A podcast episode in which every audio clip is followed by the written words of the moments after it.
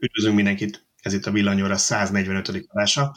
Ma 2022. szeptember 29-e van, és mindig most is itt van velünk a stúdióban, a virtuális stúdióban, Antal Cikibinak főszerkeztünk. Szia Tibor! Sziasztok! És Szűcs Gábor az összöcske. Szia Gábor! Sziasztok! Én pedig Bíró Balázs vagyok. Na, mintha legalábbis lenne valami stúdiónk, úgy, úgy sikerült ezt bekonferálnom. Szóval a mai adásban is a kommentjétekkel fogunk kezdeni, csak hogy legyünk kicsit konzisztensek, és aztán készültünk pár érdekesebb témával. Mindjárt mondom is, hogy mi lesz a mai menü. Az egyik az a akkumulátorok kapacitásának jelölése, illetve a Tesla büntetése, amit ennek kapcsán kapott, szerintem ebből tudunk egy-két érdekes konzekvenciát levonni. Aztán néztem még, hogy mi az, amit mindenképpen nem szabad, mi az, amit semmiképpen nem szabad kihagynunk a héten, ez pedig a Tesla és a tűzszavak említése mellett ettől örül meg az internet, úgyhogy van két olyan tesztüzes hírünk is ennek kapcsán. Szerintem így a bulvár részén felül azért van egy-két gondot, amit hozzá tudunk tenni. Tibornak volt egy autótesztje, ami egy egészen érdekes autó volt, egy AMG Merci, úgyhogy arról is egy kicsit beszéljünk, milyen vicces nem, hogy az AMG Merci az régen ezek a nagy turbós benzin, most meg már a, Merci, a sportverzió az elektromosból is AMG. Lesz már rövid hírünk, amiben lesz egy-két érdekesség, például Szöcske volt egy érdekes rendezvényen, amiről fog mesélni, és aztán beszélünk a Volkswagen szoftveres platformjairól, szerintem ez is a villanyautózás meg az autózás jövője kapcsán érdekes téma lehet. Úgyhogy nagyjából ennyivel készültünk, és szerintem csapjunk is bele a kommentekbe, milyen véleményetek. Én átnéztem, nagyon szépen köszönjük még egyszer mindenkinek, nagyon sokan kommenteltetek a YouTube-on is, kommenteltetek az oldalunkon is, úgyhogy kiválogattam belőle négy olyan témát, meg négy kommentet, ami ugye jellemző volt. Volt egy érdekes, valaki azt írta, hogy igazából mi értelme most már a zöld rendszámnak? Ezt arra, arra feltette fel ezt a kérdést, ugye, hogy a parkolási kedvezményt csomó olyan kivezetik, hogy igazából a zöld rendszámnak úgy önmagának nem igazán van más előnye, mert mondjuk az, hogy milyen adókat kell fizetni az autótán, az a rendszám színétől függ, ez a parkolőrnek szólt a zöld rendszám. Miről a véleményetek? Van értelme a zöld rendszámnak, vagy ennyiről akkor lehetne fehér rendszám minden? Hát teljesen jogos a felvetés egyébként, tehát hogyha nem kapcsolódik hozzá semmi kedvezmény, akkor, akkor minek erőltetni, de én azt mondom, hogy így is van értelme, hiszen ez egy reklámhordozó, amivel megjelöljük azt, hogy ezek, ezek az autók, környezetkímélő autók, ezek képesek ha akarnak, zéro emissziósan is működni, tehát hogy um, ez, uh, ezek mások, mint a többi, és ez, ez nagyon jó reklámhorozó, tényleg fölhívja az emberek figyelmét arra, hogy, hogy hoppá, itt valami történik, és minél több ilyen autót látnak az emberek az utcán, annál inkább megerősíti bennük a, a gondolatot, hogy igen, ebbe az irányba el lehet menni, ezek az autók már használhatók, működőképesek. A, másik oldalon nyilván van egy hiba, amit ugye már mindenki nagyon régen tud, és amióta létezik a zöld rendszám, azóta lebegtetik ezt, hogy majd szigorítani fogják, és már nagyon készülnek rá. Emlékeztek, hogy gyakorlatilag fél évente bedobja valamelyik ö, nagyobb ö, mainstream lap, hogy most aztán készül a, a zöld rendszám szigorítása, és el fogják venni a plugin hibridektől, és a nem tudom, tehát hogy, hogy mindig, mindig jön egy ilyen, ilyen vészjósló hír, aztán persze nem lesz semmi belőle, mert az a helyzet, nekem az a koncepcióm, és nyilván nem tudom, hogy, hogy tényleg ez van-e háttérben, de ugye egy bő tíz évvel ezelőtt, amikor vagy olyan nagyjából tíz évvel ezelőtt, amikor az elektromobilitásról először szó esett így szélesebb körben, akkor jósoltak egy bizonyos autó állományt, hogy 2000, nem tudom, 20-ra, meg 25-re, meg 30-ra hány darab elektromos autó lesz a piacon. Na most azoknak a számoknak, amit akkor jósoltak, pedig egyébként nem voltak olyan óriási számok, de, de még a közelébe se tudtunk érni. Pláne nem, hogyha csak az elektromos autókat nézzük már, mint a tisztán elektromosakat.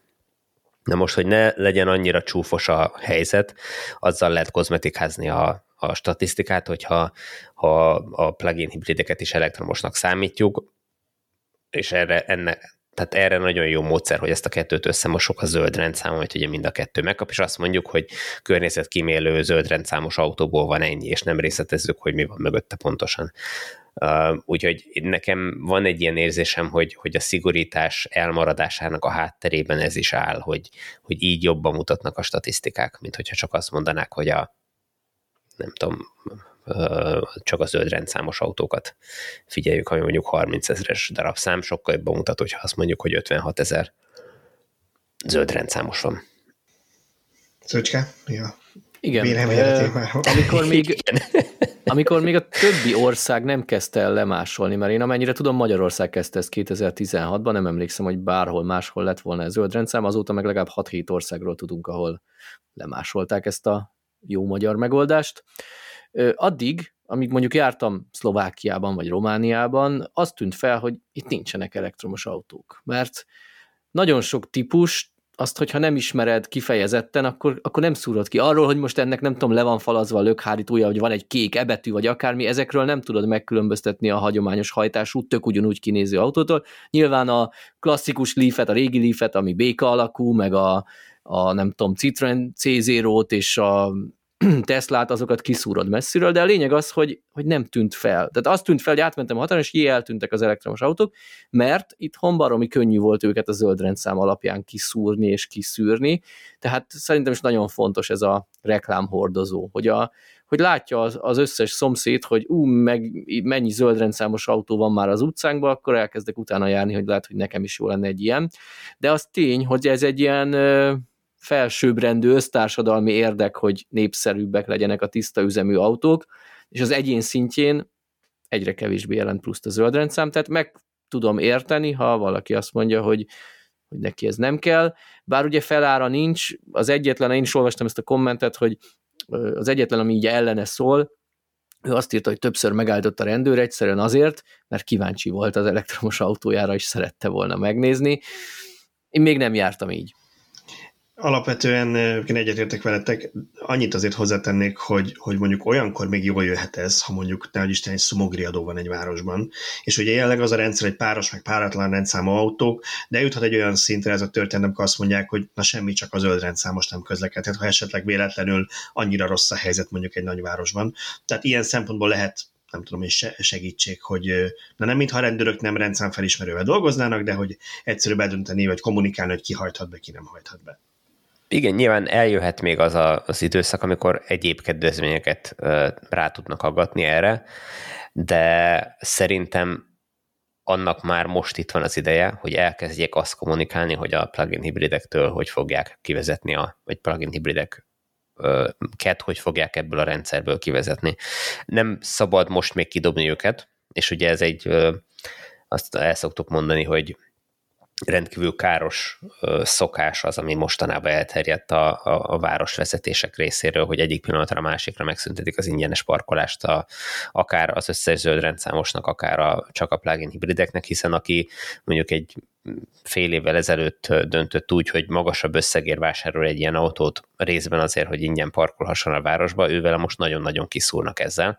Tehát egy tolvonással elértéktelenítik tulajdonképpen az autóját az adott környéken, és hogyha ez, ez általános lesz, akkor ez óriási károkat fog okozni az egyéneknek és az egész társadalomnak is, de de, de az, hogy hosszú távú tervet bejelentsenek erről, és, és kommunikálják, hogy ez hogy fog megtörténni ez a kivezetés, annak már most itt van az ideje, úgyhogy jó lenne, hogyha minél hamarabb ezt megtennék. Hát igen, hogy tervezhető legyen, amiről nagyon sokat Pontosan. beszéltünk, amilyen teljesen szifinek tűnik itt Magyarországon, hogy nem aznap délben, szombaton délben jelentik be mondjuk, hogy a benzinkút délután egytől mit árul, mit nem árul, de, de ugyan, de ugyanígy, bocsánat, csak annyi, hogy, hogy, hogy olyan szempontból is meg kell ezt még egyszer említeni szerintem, hogy azért is káros ez a, ez a hozzáállás, mert ez szerintem egy ilyen nettó faktor. És a politikusok is arra játszanak, hogy mindenki gyűlöli a gazdagokat, mert neki több pénze van, és ott áll ezzel a zöld rendszámos 50 milliós Mercedes-szel. Pont tegnap vagy valamelyik nap volt egy hír, a szerkesztőségi csetbe hogy másnap írt meg, ahol azt írták, hogy az 50 milliós Tesla vagy 40 milliós Tesla összetörte magát, ami elsőre látszott, hogy ez egy Model 3, tehát leg, legfeljebb, nem mintha az kevés pénz, legfeljebb 20 pár millió, de egy jobban hangzik, jobb szalagcím az, hogy 50 milliós vagy 40 milliós.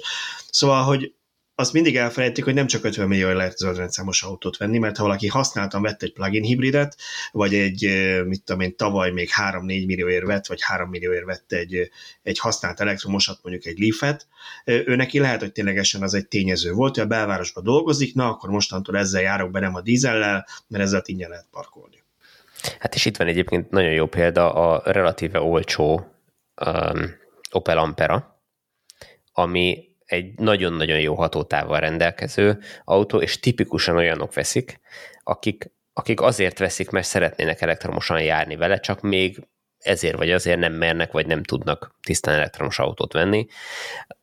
De, nem, de nem minden fér bele egy nagy akus, nagy hatótávú, de Igen, azért gyakran elmegy messzire is. Így van, mindent megtesznek azért, hogy ők zölden elektromosan tudjanak közlekedni. Most tőlük tényleg igazságtalanság elvenni a, a zöld rendszámot egyik napról a másikra. Most az egy másik dolog, hogyha azt mondják, hogy oké, okay, most még három évig használhatjátok, akkor utána, utána kivezetjük, és addig, addig gondolkodjatok el a folytatáson. Amit akartam mondani, hogy volt azt hiszem talán a héten a hírünk, hogy, hogy Kínában meghosszabbították a, a, az áfa mentességét a, az elektromos autóknak, vagy az új hogy, hogy, új hogy energiajármű, úgy hívják. Új energiajármű. Nem bírom én sem megszokni. Kategóriának, igen, elég furcsa így, így angolra átfordítva. Biztos ennek valami normálisnak hangzó elnevezése van az Kínában. Az kínairól lett angolra átfordítva, és angolról igen, igen, igen. Valószínűleg már ott félrement, igen. Ott Tehát Kína, a... Kínában biztos tök jól hangzik ez a kifejezés, és jól jellemzi, hogy miről van szó. Igen. Nem. Angolba átültetve egy kicsit furcsa, aztán magyarra meg végképp. Meg azért de, is furcsa, de... hogy ott sincs tömeges hidrogénautó, tehát ez szerintem 99-9%-ban a akus elektromos jellemző. Az elektromos autót, igen. igen. igen. Hát még ugye ott a plug-in hibrid azért, azért elég erős, tehát vannak ilyen nagy szereplők, mint a BYD, akik, akik ö, nagy tételbe tolják a, a plug-in hibrideket is. De mindegy, igen, egyébként nagyjából az, a fele, bocsánat, csak pont ma egy, egy olvasónkkal, aki kommentelt vele, beszélgettem így virtuálisan, így egymásnak kommentálgettünk oda-vissza, megnézte, azt hiszem Lacinak volt egy korábbi cikke, és nézte, hogy nekem más számok vannak, mint neki, és arra jutottunk, hogy igen, azért, mert a Laci a tisztán elektromosok arányáról, én pedig a NEV-ről, ugye, az új energiaautókról, és nagyjából a BYD eladásaiban is azt látjuk Kínában, hogy a fele plug-in, fele pedig eh, Igen. elektromos. Igen, igen. Na, de szóval a lényeg az, hogy, hogy ugye azt hiszem, hogy idén év végén járt volna le az áfa kedvezmény, vagy uh-huh. az mhm. áfa mentesség ezekre igen. az autókra, és most már az, az év vége előtt három-négy hónappal ezt meghosszabbították jövő év végéig. Tehát, hogy, hogy, hogy azért ott is van valamiféle tervezhetőség. Tehát, hogy ez ki volt hirdetve ez a dátum, és, és időben nem az, hogy december 30-án vagy 31-én megjelenik. És ez már késő hogy... volt egyébként, mert megnéztem, hogy ezt már 2014 óta ugye párszor meghosszabbították, és legutóbb például, amikor abban az évben, amikor lejárt volna év végén, májusban hirdették ki, hogy nem, uh-huh még 2000, mi van most 22 végéig, tehát nagyon fontos lenne, amit akarsz mondani szerintem is, hogy a, hogy a plugin hibrideknek itthon is tervezhető legyen, és ne előző vasárnap derüljön ki a magyar közlönyből, hogy akkor sorry. Igen, igen, tehát hogy, hogy, hogy valamilyen tervezhetőséget. Bocsánat, ha, ha írtatok Mond. erről, vagy írtál erről, hogy milyen az új autó eladások ban az aránya az elektromosnak és a plug-in hibridnek Kínában. Ezt csak azzal szeretném összehasonlítani, hogy mondjuk milyen Magyarországon, és nálunk már nincs támogatás rá, ott meg milyen, és még hosszabbítanak. Én látom, látom itt a családnak a keretkezési okát, mert az előző adásban kétszer is eljátszottam vele azt, hogy valamiről itt belekérdeztem, és meg volt sérve, hogy neki ezt fejből kéne tudnia, de kíváncsi, nagyon, nagyon rosszul letettél, mert én most ezt kivételesen tudom, azért, mert az olvasónk megnézte. Nem, azért, mert ugye mondta, hogy, hogy a Lacinál valami 16%-ot olvasott nálam, meg 33-at, és megnéztük, és valóban a Laci cikke az a tisztán elektromosokról szólt, tehát az volt a 16% és azért is mondtam, hogy nagyjából stimmel az, hogy a duplája a plugin hibrid, mert a legnagyobb kínai nev gyártónál, a BYD-nél is fele-fele az arány, tehát nagyjából most ott voltunk 2021 végén, egy 33% volt a NEV arány Kínában, és 16 volt ebből ugye a elektromos. Ez azért durva, hogy ilyen 15-30 százalék fölött még úgy érzik, hogy tovább kell folytatni az állami támogatást. Ja, és egyébként az is durva, most nyilván Kína nagy ország, de azt ott leírtam bele, hogy ez valami 2400 milliárd forintnyi áfát engedett el ezzel, csak idén az első hét hónapban a kínai állam, azért az bődöletes össze. Jó, hát nagy országról beszélünk, azért azt ne felejtsük el. Tehát... Ha mégis tök jó lenne, ha nálunk is a rekord üzemanyag fogyasztásból befolyó extra áfa bevételt, azt arra fordítanák, hogy a villanyautók áfáját. Szöcske, ébredj fel, légy szíves, vedd ki a biriből a kezedet, menjünk a következő kommentre. Szintén hibrid megoldások, ez csak egy nagyon rövid kitérő, ugye beszéltünk erről a hibrid akkumulátorról, amiről valaki azt mondta, hogy szerintem jó ötlet, valaki meg azt írta, hogy ez őt a hibrid SSD HDD-re az informatikában emlékezteti, amikor egy időben voltak olyan, amikor nagyon kicsik és drágák voltak a, az SSD-k, és ugye nagy adattárlás volt a HDD, az meg lassú volt, hogy csináltak ilyen hibrideket, hogy az operációs rendszer az SSD-ről butol, de amit kb. mindenki játszott otthon a saját gépével, amikor vette egy olcsó kicsi SSD-t, hogy legalább arról menjen a Windows, és akkor gyorsan elinduljon a gép. De hogy igazából itt is csak a hátrányok, azt itt az olvasók, hogy a hátrányok maradtak meg mind a kettőnél, mert ugye továbbra is kicsi volt az egyik része, ami gyors, a másik meg nagy volt, de legalább lassú, szóval hogy a nagyon nem javított, és valóban, hogyha belegondoltok itt a hibrid akkumulátoroknál, miért is van erre egyáltalán szükség? Hát mert hidegben nem annyira jó mondjuk az LFP aksi. Na de közben ez fejlődik. Tehát, hogy mire, mire kijön majd ez a hibrid akkumulátor, vagy kijönne, addigra valószínűleg egyrészt a, a nátriumos akkumulátornak is annyi lesz az energiasűrűsége, mert már most azt láttuk, hogy az első generáció 160 kg-os volt, vagy hogy van ez 160 Wattora per kilogramm. Wattora per kilogramm, köszönöm szépen, valami hasonló. A, a 200-asok már mindegy, tök mindegy. 200-as volt a második generáció, tehát ez már nem volt annyira lemaradva, és mire kijön a második generáció, igazából sorozatgyártásban már okafogyott lesz a hibridak, úgyhogy egyetértek az olvasóval.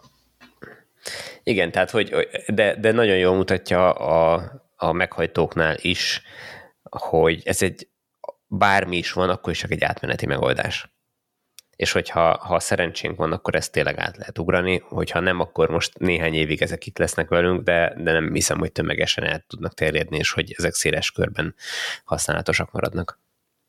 Kaptunk egy ötletet egy felmérésre, hogy mi évente meg szoktuk csinálni az olvasói felmérést, az mindig január elején, ha jól emlékszem, és aztán így közé is tesszük az eredményét, de az igazából arról szól, hogy az olvasóink között ki használ elektromos autót, ki akar venni, stb. stb. De felmerült egyik kommentben, hogy minden, hogy arról csinálnak felmérést, hogy ki hogyan tölt otthon villámtöltőn, meg mennyit. Otthon tölt, villámtöltőn tölt, vagy váruháznál szokott tölteni. Lehet érdekes lenne kicsit az a jelenlegi villanyos társadalomnak a töltési szokásairól. Hát ez, ez szerintem Érdezni. részben benne van azért az olvasói felmérésünkben, tehát hogy hogy, hogy, hogy hol tudnál tölteni, az nem ott ugyanúgy, ha vennél, jól emlékszem, vagy benne van hát, ez is konkrétan. Illetve, hogyha van, van, akkor hol tudsz, tehát hogy ez...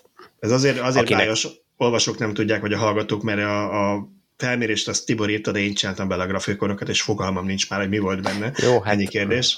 Régen volt, januárban. Ez, 500 cikkel ezelőtt volt, tehát hogy Igen. szerintem ez nem elvárható, hogy bár biztos vannak olyan zsenik, akik meg tudják jegyezni az összes cikküket, de én Szóval akkor januárban, amikor megint csinálunk éves felmérést, akkor hasonló kérdések azért lesznek benne, akkor ezt így elmondhatom. Szerintem hogy... igen, ezek fontos kérdések, abszolút. Tehát ezek, és azért van úgy föltéve, hogy, hogy hol tudnál tölteni, mert nyilván nem minden ö, olvasónknak van villanyautója, aki kitölti ezt, a, sőt, a többségüknek ö, nincs, tehát hogy, hogy nem ö, a tévhitekkel ellentétben nem csak a villanyautósok olvasnak bennünket, villanyautósok készítik azoknak, akik villanyautósok vagy a villanyautózással szemeznek, tehát hogy hogy nagyon sokan vannak, akiknek még nincs villanyautójuk, ezért nagyon fontos ez a kérdés, hogy ha majd vesz, akkor hol fogja tudni tölteni, vagy ha venne, akkor hol tudná tölteni, ami, ami azért is nagyon fontos, mert ebből remélhetőleg azért a, a szolgáltatók is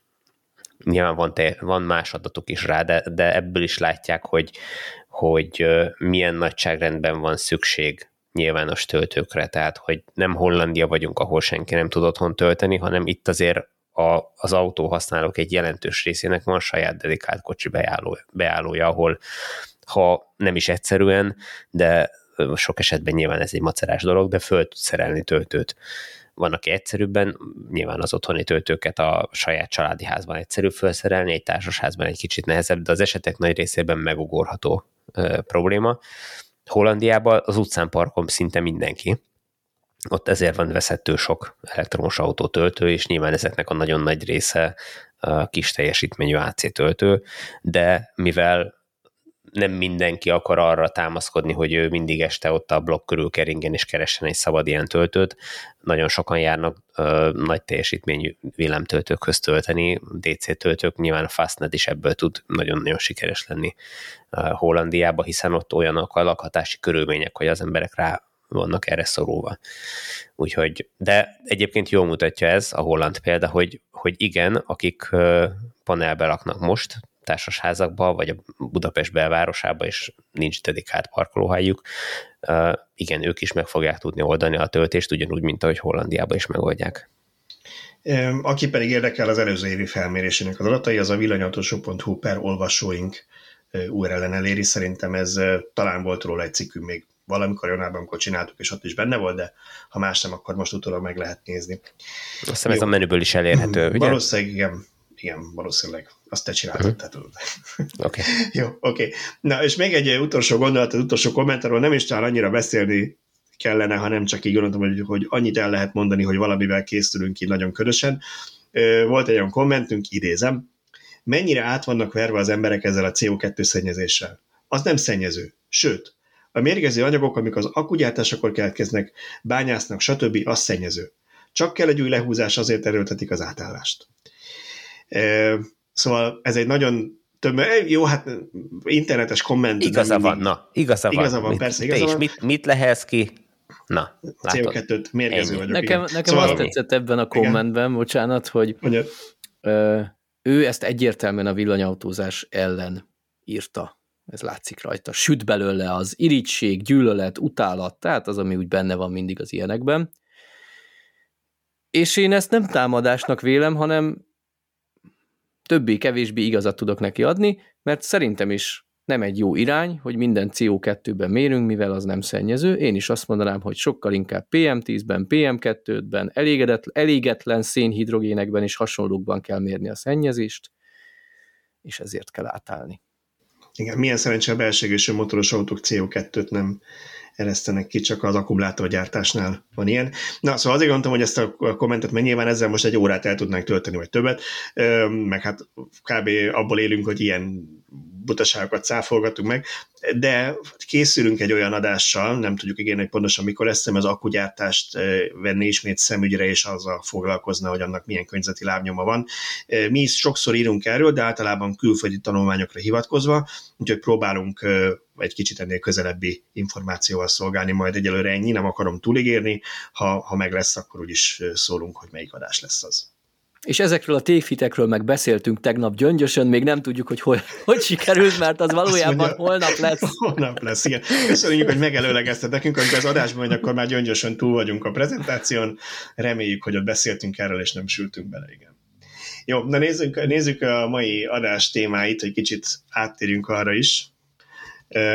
Az első, bocsánat, csak közben így jegyzettelek magamnak a vágásod elnézést a döcögésért. Szóval az első témánk az konkrétan egy Teslás ügy volt, de itt nem maga az autógyártó kivétel fontos, inkább a problémára kéne rávilágítanunk. A Tesla kapott egy büntetést Ausztriában, volt egy elég öntudatos vásárló, aki elment egészen a bíróságig, mert azt mondta, hogy ő, amikor annól megvette a Model S-ét, az volt írva a weboldalon, hogy ez egy 90 kWh akkumulátor, és ez igazából csak 85 kWh, nem 90, és őt átverték. És a bíróság neki adott igazat, és ezért kapott is 2000 euró kompenzációt, ami állítólag Ausztriában most már nem is kell bíróságra menni, aki hasonló ügyben akarna perelni, hanem egy ilyen ügyvédi felszólításra ugyanezt a pénzt az ítéletre hivatkozó meg tudja kapni. Nyilván ez jogrend eltérő lehet, hogy, hogy mennyire működik ez a kvázi precedens per egy adott ország jogrendjében, van, ahol mindenkinek végig kell járni ezt. Szóval ez volt az ítélet, akartuk-e, nem, nem akartak, reagáltak először a konkrét ítéletre, aztán beszélhetünk szerintem kicsit a tágabb problémákról ezzel kapcsolatban. Nyilván, tehát én, én egyetértek egyébként az ügyfélel, és, és örülök neki, hogy a bíróság is így látta, meg ítélte meg. Én is egy, egy nagyon hibás és káros gyakorlatnak tartom azt, amit a, a, a kezdetek kezdetén az autógyártók csináltak, és a, a Nissan ugyanígy bűnösebbe, tehát a, a, a Leaf-et eladta simán 24 kWh-ás Leafnek, miközben soha nem tudott 24 kWh-t leadni az akkumulátorból, pláne úgy, hogy a, már a, a legalsó ö, tartományban az akkumulátornak semmit nem ért ki, tehát gyakorlatilag csak az ilyen elvetemültek, mint mi merték kihasználni az alsó, nem tudom, 10%-nyi tartományt, vagy 15%-nyi tartományt, tehát mondjuk jó, hogyha ha ki lehetett használni belőle 20 kWh és, és, és így ez, ez tényleg átverés, és az, ez, ebbe a Tesla is belesétált, meg egyszerű volt ráírni, hogy 90, és nem részletezni a dolgokat, és akkor az ember úgy érezte, hogy húna, akkor többet kapott, mint a 85-ös, lehetett árat emelni, meg mit Tehát, hogy ez, ez tényleg átverés, és, és ezt, ezt abba kell hagyni, tényleg rá kell írni, és, és sajnos a Tesla különösen bűnös, még a mai napig se adja meg pontosan az akkumulátorainak a, a nettó meg bruttó kapacitását. De hogy Szerintem adná meg, illene. hogyha nem tudja, hiszen az egy változó érték. Tehát a Tesla-nál különösen, meg szerintem más típusnál is előfordult, hogy egy későbbi szoftverfrissítéssel szabadítottak fel a korábban el nem érhetőből, tehát növekedhet is, de amúgy az autó életével a degradáció során csökken. Tehát innentől valójában egy irreális elvárása a vevőknek, hogy mondják meg, hogy mennyi a nettó kapacitás. Szerintem nem. Tehát ők, ők, ők tudják azt, hogy nominálisan annak a, tehát a névleges kapacitás annak az akkumulátornak mennyi, és tudják ők, hogy a programozásban ők, amikor eladták azt az autót, akkor mennyit engednek kihasználni abból. Tehát az egy, az egy jól Uh, hogy mondjam, jól bemutatható szám, és mellé írhatják, hogy igen, ez nem tudom, 20 fokos külső hőmérséklet mellett, Mikor nem tudom, 100 km per órás tempóval, nem tudom, amik paramétereket mellé kell írni, nyugodtan írják mellé. De ez, Nekem ez, ez, ez olyan szőrszálhasogatásnak tűnik. Tehát például régebben sok típusnál oda volt írva egy szám, mint tudom, a BMW-knél is, a autó hátulján lévő szám, az a motor lökettérfogatára utalt, aztán ez, ahogy jöttek mondjuk a turbós motorok, akkor teljesen eltávolodott a valóságtól, meg jöttek az elektromos motorok, és, és azoknak a hátán is ott van egy szám, ami utal arra, hogy mit tudom én, tíz évvel ezelőtt az egy kb. olyan lökettérfogatú motornak felelt volna meg a sorozatban, de már köze nincs hozzá. Ezzel az erővel, hogyha egy 320-as BMW-be csak egy hatos motor van, de az turbós is azért hozza a korábbi 2000-es szívóbenzines teljesítményét, akkor azt pereljék be.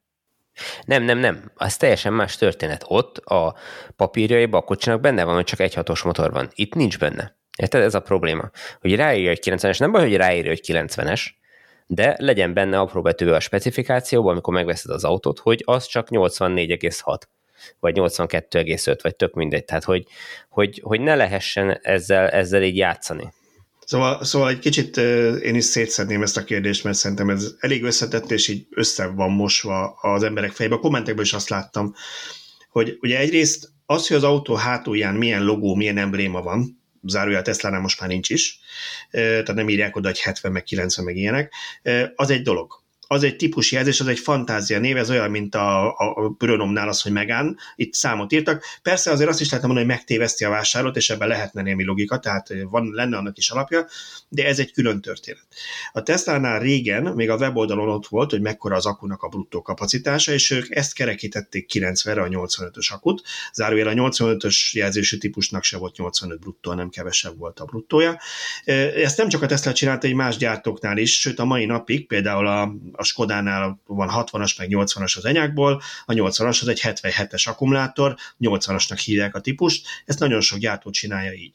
Viszont ezeknél ezek, a gyártóknál... Ezek nincs bajom. Viszont ezeknél a gyártóknál ott van a specifikációban, és nem csak apró betűben, hanem a weboldalon is, hogy akár a nettó, akár a bruttó, vagy van a gyártó mindenket megadja, megadja mekkora az akunak a kapacitása. A Tesla-nál az volt, hogy 90 kWh, ehhez képest 85-ös tettek a kocsiba, tehát én értem a bíróság döntését ebből a szempontból. Abból a szempontból nem vagyok benne biztos, hogy ennek a döntésnek itt sok értelme volt, hogy egyáltalán egy olyan kérdést vizsgál el, ami érdemben befolyásolja a felhasználónak a, azt, hogy mit kapott a pénzért. Tehát az, hogy neked mekkora az akkumulátorod, az persze egy fontos paraméter, meg, meg olyan, mint az autónak a löktérfogata, kizárójel, ott is 2000-esnek hívják az 1998 köbcentis motort, tehát hogy az De azért napig... érzed a százalékbeli különbséget. Lehet százalékbeli különbségekkel, most erről van szó. pontosan köbcentire. Értem, tehát nem, én is azt mondtam, hogy ki kéne érni, hogy ki kellett volna írni, hogy, hogy annyit írtak, akkor annyinak. Nem is azt mondom, ki kellett volna hogy ha annyit írtak, annyinak kellett volna lenni. De ugye az elektromos autónál, ami miatt az akkumulátor mérete lényeges, az a hatótáv. Tehát itt ugye az lenne a másik kérdés, hogy az autó azt a hatótávot, azt a VLTP vagy NEDC, akármilyen ember annó mérték hatótávot, tudja mint amit ígértek, mert hogyha sarkított példa egy 10 kwh akúval értékel az 500 kilométert, és nem 90-nel, mint amit mondtak, de a felhasználó 500 kilométert tud vele menni így is, úgy is, akkor olyan nagyon nagy kárőt nem érte, ettől még persze pontos specifikációt kellett volna írniuk, Nyilván ez nem, nem pont így van, de az meg egy még egy dolog ez a hatótáv, mert azt tudjuk, hogy szabályok szerint mérik, azokat se hozzák az autók úgy, ahogy, mert az is csak egy laborérték, tehát ez egy még ingoványosabb talaj. Egyszerűen kis száz a vége, ez így sehogy nem jó. Úgyhogy én is a Tibor értek abban, hogy le kellene írni, hogy a felhasználó tudja, ha érdekli, érdekli, ha nem érdekli, nem olvassa nem érdekli, legyen ott a nettó, a bruttó kapacitás az akkumulátornak, aztán ha nettó később emelkedik, ez a gyártás pillanatában, vagy a típusengedélyt, amikor megkapták, annyi volt a nettó kapacitása, szerencsésebbeknek még annyit többet engedtek már később, az egy dolog, de szerintem is ott kéne lenni a specifikációban ennek az adatnak, aztán ha valakit nem érdekel, nem érdekel. Az a helyzet, hogy a, a az ügyfél kár szempontjából azt is vizsgálni kell itt, hogy a vásárlás pillanatában, vagy a megrendelés pillanatában volt-e lehetősége a 85-öst meg a 90-es között választani. És uh, ugye feltételezem, hogy hogyha volt, akkor a 85-ös és a 90-es között volt árkülönbség. De hogyha ő nem tudja a valós különbségét az akkumulátoroknak, hanem csak típusjelzéseket ismer, akkor ő, hogyha ráadásul mondjuk nincs ekkora százalékos különbség, akkor ő akár rossz döntést is hozhat a, a márkajelzés alapján, feltételezve, hogy a márkajelzés utal az akkumulátor, ugye, amit sugaltak az akkumulátor méretére, és hogyha ez nem biztosítja azt a, a többletet, mint amekkor az autónak a fölára, akkor akkor, akkor őt átverték, nem? Szóval alapvetően én úgy tudom egyébként, hogy nem volt lehetősége, mert ugye a 90-es a 85-öst váltotta, tehát ez maximum abban a nem tudom, pár hétben, amíg még mind a kettő volt a, a raktár készleten, de akkor meg általában leszokták akciózni az előző szériát a Tesla-nál, és azt így azért ilyen off the book lehet kérni, így olcsóban adják, hogyha még van raktáron. De a lényeg az, hogy, hogy, hogy alapvetően nem volt erre lehetősége. Ettől még igaz az, amit mondasz, hogy ha valaki úgy gondolta, hogy na, ő megvárja a következőt, nem rendeli már meg a 85-öst, mert a 90-eseknek nagyobb az aksia, igazad van abban, amit mondasz, de azért hozzá kell tenni, 85-ös sem bruttó 85 volt, hanem valami 81 vagy ilyesmi, ha jól emlékszem. Én ezt igazából teoretikusan mondom, mert nem tudjuk a számokat, vagy én legalábbis nem tudom a pontos számokat, hogy ott tényleg volt-e pont ugyanannyi százaléknyi különbség, mint amennyivel többe került mondjuk, de, de ezek miatt is lényeges az, hogy meglegyenek ezek a számok, és, és a, a felhasználó meg, meg tudja hozni a helyes döntést, a számára a helyes döntést, ne pedig csak találgasson, és utána jön rá, hogy hát hoppá, átverték. Igen. Azért az elektromos autóknál azt mondjuk el, ha valaki ennyire még nem ásta bele magát, ez az a gond, hogy azt gondolnánk, ez egy nagyon pontos adat, amit Szöcske is emlegetett, hogy mennyire nehéz is megmondani az akkumulátor kapacitását, mert sajnos ez, ez nem olyan, mint a hány literes a benzintartály című kérdés. Ott is maximum nem tudom, az a légköri nyomáson mennyi üzemanyagot lehet beletölteni, még azt lehetne odaírni, de igazából a, a térfogat annak a tartálynak ugyanannyi, Viszont, viszont az akkumulátornál ugye ezt tudni kell, hogy milyen feszültségen számolod, tehát nagyon sok minden tényező befolyásolja, és az akkumulátor feszültséges változik attól függően, hogy, hogy mennyire van feltöltve, de akárhogy is valami nominális értéket oda kell írni, mert, mert nem lehet az, hogy úgy adunk el egy terméket, hogy nem adunk meg specifikációkat, szerintem. Tehát az én autómnál mai napig, én annól, amikor megnéztem, ugye talán aki, aki villanyautós vagy, vagy olvassa ezeket a híreket, ismeri, hogy a Tesla-nál most már nem jelenik meg a típusjelzésben az akku mérete. Ugye nekem egy SR Plus Model 3 van, arról is ilyen városi legendák keringenek, hogy mekkora az akkumulátor kapacitása. Persze én most már tudom, mert le lett OBDC, vagy OBD olvasó csáter le lett olvasva, de alapvetően néztem, hogy még a hivatalos papírjaiban sem szerepel sehol akkumulátor kapacitás. Tehát nem csak az, hogy Na a weboldalon ez a, ez a probléma. Fent, és ez a probléma. Nyilván, hogyha elő lenne írva, le kéne írniuk, de ugye nem írja elő senki nekik, hogy Hát igen, ez az. Igen. Hát ez egy barom izgalmas kérdés, mert mihez kell neked ez az info? Ahhoz kell, hogy válasz a két típusból. Tehát egy gyártón belül akarsz dönteni, hogy te a X típust kisebb vagy nagyobb akuval veszed, és akkor beszorzott, hogy az egymilliós felárért hány kilovattórát kapsz pluszba, vagy, vagy mi, mi, mire akarod? Ha eltérő modelleket, lehet... eltérő gyártók autóit akarod összevetni, akkor tök nincs értelme, mert annyira más a fogyasztásuk, a hatásfokuk, mindenük, hogy teljesen mindegy, hogy te egy Audit, vagy egy Teslát, vagy egy BMW-t veszel 97-es vagy 102-es akuval. Nyilván, hogyha 50-es meg 100-osot egyértelműen ez különbség. De de most anélkül, hogy bármelyik gyártót megbántanám, elképzelhető, hogy A gyártó 97-es akujával nagyobb hatótávra vagy képes, mint B gyártó 102-es akujával. Mert és ez így is van, ez így is van, de mondjuk olyan szempontból lehet logika ebben azért, hogy valaki úgy kalkulál, hogy jó, de itt még akkor van annyi tartalékon pluszban az akuban, hogy nagyobb esetleg az akú, hogy a fűtésre télen több marad benne, hogyha hosszabb hatótávot megyek. Tehát azért lehet olyan szenárió, amikor az ember azt mondja, hogy ez nekem jobban megéri azért, mert, mert mondjuk tudok jobban fűteni télen. Oké, okay, de ha, ha, ez, ha ez nem lényeges adat, akkor a hagyományos autóknál miért adják meg a benzintanknak a méretét? Nyilván kötelező megadniuk, mert ott is írhatnák csak a hatot. De miért? De lényegtelen, hát a sokkal nagyobb az energiasűrűsége, meg hát, hát bárkit, aki az alapján választott, na jó, talán régen a ukrán határ közelében élő benzincsempészek, de, de én még nem láttam senkit, aki azt mondja, hogy én már pedig azért veszek Volkswagen-t, mert ennek 68 literes a tankja, miközben a Skodának csak 59 az összes olvasónk, aki egyseggel megy 1200 kilométert, ők így választanak autót, megnyugodhatsz. Nem, ők úgy választanak. paraméter érdekli, az egyik, hogy 4 litert fogyasszon. fogyasszon. Igen. igen, igen, 4 litert fogyasz, vagy 4 liter alatt fogyasszon, és legyen legalább 60 literes a tankja. De nem is ez a lényeg, hanem valamiért ezt megadják, mert ez egy ismert létező paraméter, és ráadásul az akkumulátoroknál az ár iszonyatosan függ tőle. Tehát, hogy hogy ez, a, ez az autónak a legnagyobb a értékű... Tehát ilyen szempontból megadta a Tesla jól. Nem adja meg, a brutót se adja meg. A brut, hát, de a Tesla nem amikor a per született, akkor az volt a baj, hogy megadta, hogy bruttó 90. Azt Na most lehet, ez pénzügyi szempontból, de most már nem ad meg semmit. megveszed az akut. Te a 90 kWh akut fizeted ki, mert fizikailag az van benne, hogy a szoftver abból 50-et, 70-et, 88-at engedek kihasználni, tök mindegy, neked a 90 kWh-t De várjál, ott a bruttó volt 85, tehát nem az volt, hogy a nettó volt 85, és azon problémázott a felhasználó vagy a vásárló, hanem bruttó volt 85 az akuban. Azt mondja. Hogy effektív, hogy, hogy effektív az autóban mi van beépítve, azt nem tudom, mert lehetséges, hogy még annyira hazudik a szoftver, amit leolvasol, hogy van még egy tartalék, amit senkinek nem adod, és igazából a gyárban tudják, hogy az az akkumulátor az 9, vagy 89,8, hogyha mindent De várj, akkor, akkor ez hogy bizonyosodott be? Szétszerelték, és független nem szakértők tudom, megmérték, hogy ez valójában csak 85 kW? Hát gondolom leolvasták uh, OBD olvasóval, nem? Hát akkor viszont a nettót olvasták le. Az OBD olvasóval megad valami bruttónak vehető értéket is, de, de ezek abban igazatok van, hogy ezek teoretikus dolgok, és a, ezeket az alapján számolják, hogy a cellának a gyártója az adott kémiára mit ad meg névleges kapacitásnak, tehát hogy, hogy megadja, hogy ennyi volt és ennyi volt között kell használni ahhoz, hogy, hogy mit tudom én, tartsa ezt a 2000 ciklus, most csak mondtam valamit, és akkor az a, a között a, a két ö, szélső érték között ennyi energiát lehet eltárolni, meg kivenni belőle. Most ezt megint csak nem fogalmam sincs egyébként, hogy el se értünk, hogy, hogy mit, mit számolnak, amit betárolunk, vagy amit kiveszünk belőle, de Pont ez a lényeg. Úgy, hogy lényegtelen, hogy, hogy de, de, de valami alapján, valami egységes dolog alapján ezeket megadják, hiszen amikor az autógyártó megvesz egy cellát, akkor ott annak a cellának a specifikációjában benne van, hogy, hogy az milyen kapacitású.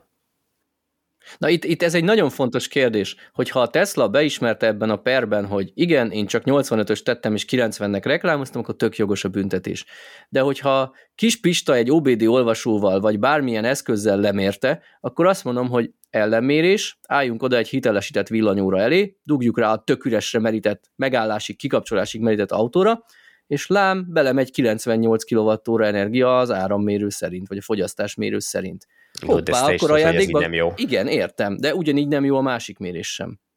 Nem tudjuk, hogy a másik mérés jó vagy nem jó. Azt a, az, az autónak a saját szoftvere adja, amiről azt feltételezzük, hogy az, az autó az alapján, vagy azok alapján, az értékek alapján működik, tehát nem lehet rossz a saját rendszerében az adat. Azért nem lehet rossz az is, hiszen...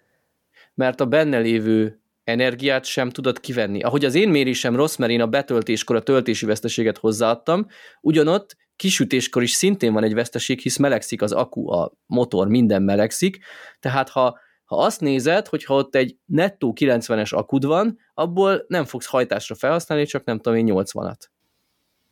Igen, és, és ráadásul, hogy még komplikáltabb történt, aztán most már lehet zárjuk le, mindenki Elveszítjük az összes hallgatót, Igen, mert már én is én, magam is alig én, tudom követni. Én a mai napig nem értem teljesen, és majd még utána akarok olvasni, mert majd készülök egy egyéves évfordulós cikkel így a Model 3-ra, hogy valamire beszámoljak az elmúlt egy évről, de hogy próbálom, ugye néztem, hogy a fogyasztási adatok... Mekkora tévedés volt a Model 3. Igen, ez lesz a címe mindenképpen. Vettem volna más helyette, igen, nem, nem mondtam valamit, de nem mondtam, de a lényeg az, hogy, hogy ugye ott például az, hogy elveg 55 kWh a bruttó kapacitás, így tudjuk. És akkor azt szerepel ott a Scan My Tesla-ban, hogy a, hogy az elérhető kapacitás az, ami 53 és fél, és a kivehető belőle meg 51 és fél. Tehát még ott is három adat van, nem is kettő, egy nettó meg bruttó. Úgyhogy amikor az autó elér nullára, akkor még biztos van benne valamennyi pluszba, de nem. Nem Még egy dolgot dobnék be, hogy miért lényeges ez az adat, hogy tudjunk róla, hogy amikor megvettük az autót, akkor, akkor hány kilovattóra energia volt a nettó kapacitás az akkumulátornak, ez pedig a garancia.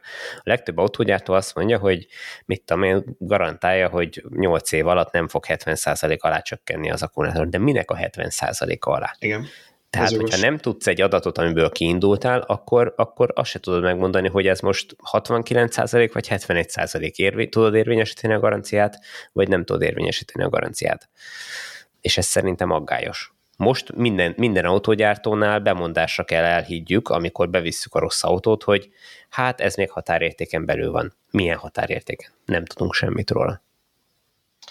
Ez így van. Na jó, menjünk tovább, maradjunk a Tesla vonalon, csak hozzáadjuk a tűz szót a Teslahoz, mert akkor így fog fölmenni a nézettségünk YouTube-on, a Tesla és a tűz szalkanyos. Ezt meg azért megnézzük régen, a, a régen grafikonon, a YouTube grafikonon. Hogy...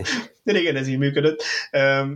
Két Tesla tüzes hír volt, és nyilván, hogy mondjam, ezek a felszínén hangzanak, hogy Tesla tűz, és, akkor erről lehet így szörnyűködni, de én inkább kicsit mélyebbre ásnék ezekben, mert szerintem tudunk itt valami érdekesebb nézetet is találni. Az első, ez a Tesla-nak az akkumulátor telep vagy ipari energiatároló, ez a Megapek kapcsán volt. Ott volt Amerikában most egy tűzeset az egyik most már telepített és üzemben lévő ilyen rendszerben, amelyiknél ugye úgy is írta szerintem Zsolt írt a cikket, hogy ez már nem az első volt, hanem a második legalább, tehát már volt egyszer ilyen. És ennek kapcsán szerintem beszélgessünk arról, hogy mennyire biztonságosak ezek, hogy ha afelé megyünk, hogy akkumulátoros energiatárolást érezzük az egyik kulcskérdésnek a, az elektromos átállásban, meg a tiszta energiák támogatásában, akkor ez vajon mennyire biztonságos így? Most azt tegyük félre, hogy kigyulladhat egy gázerőmű is.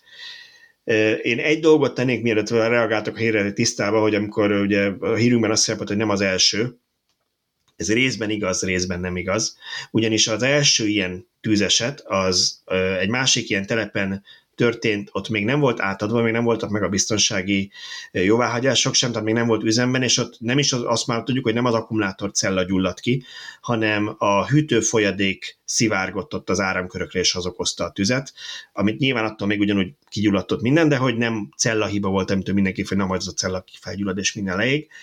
Most pedig még nem tudjuk, hogy mi volt a tűzok ennél. Igen, itt is kiderülhet, hogy a hűtőrendszer volt rossz. De ez nem ugyanaz a Moss Landingi telep volt, mind a kettő? Ez jó kérdés, mert én is úgy emlékeztem, hogy a másik is ott volt, de tudom, hogy a, hogy a szolgáltatónak ott több ilyen telepe van, és tudom, hogy náluk volt, de ez ugyanaz a, ugyanaz a helyszíne, azt nem tudom. De az annyira telepítés közben volt, hogy lehet, hogy valaki villástargoncával belement, és attól égett?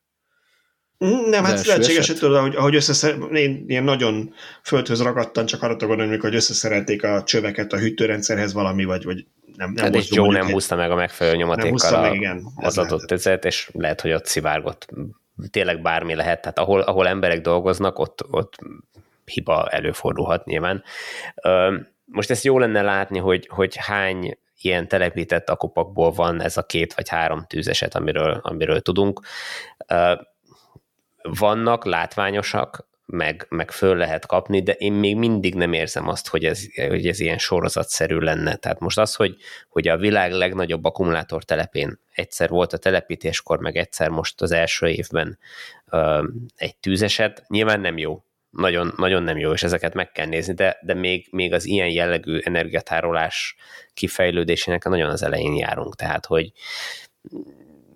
ilyen, ne, ilyenek egy szerintem dolgot, előfordulnak. Egy dolgot bedobnék, mielőtt Szöcske reagál, akkor hát, ha ez még hozzántek inspirációt, hogy arról viszont senki nem beszél, hogy nem váltak valóra ezek a apokaliptikus nem tudom én jóslatok, hogy majd az egész lángra kap eloldhatatlan hatalmas tűzgömbként az összes akkumulátor.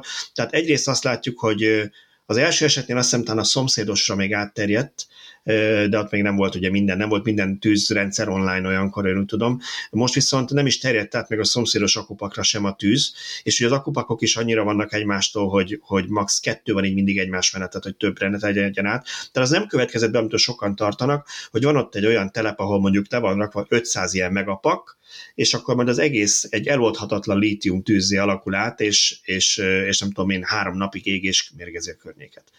Tehát egész jól megtartották azt, egész megtartotta magát a tüzet az a terület, ahol volt, és nem terjedt tovább. Igen, ebből a szempontból ez szerencsés volt, hogy most, hogy igen, tehát hogy szerencséjük volt, vagy ez, ez by design ilyen, és jól működött a rendszer, reméljük, hogy mind a kettő, vagy inkább ez utóbbi, de ami itt érdekes lehet, és erről nem szólnak a hírek, hogy azért én arra kíváncsi lennék, hogy egy ilyennek az égésekor milyen káros anyagok szabadulnak a környezetbe nem feltétlenül miatt, mert hogy én iszonyatosan aggódok miatta, de, de szerintem a környéken lakók is nyugodtabban aludnának, hogyha tudnák, hogy ilyenkor elég mondjuk becsukni az ablakot, és egy napig nem szellőztetni, amíg elviszi a szél, vagy, vagy mit tudom én, tehát hogy hát minimum mondjanak, ugye, a hozzáértek műanyag, műanyag elemmel, meg minden, nem csak maga az akucella, hanem minden egyéb, amitől az áram, ég, ég az áramkörök. Hát az a, is, igen, meg a, az elektrolit, meg a nem a, tudom, igen. tehát hogy...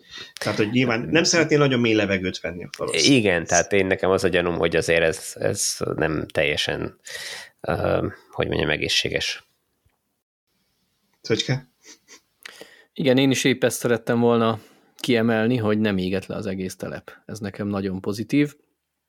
De, de azt, azt is kellene tudnunk, igen, hogy most ezzel az egy tűzzel a levegőbe kerülte annyi káros anyag, mintha ezt az energiát, ami átment ezen az akutelepen a leg, mocskosabb szénerőművel termeltük volna meg. Nyilván ezek fontos paraméterek lennének, de hogy erről véleményt alkossunk, az sajnos nincs elég információnk. Igen, tehát nem szabad elfelejteni, hogy itt, itt ugye balesetnél van káros anyag kibocsátás, nem pedig by design a normál napi Nem a működés, során. Igen, igen, igen.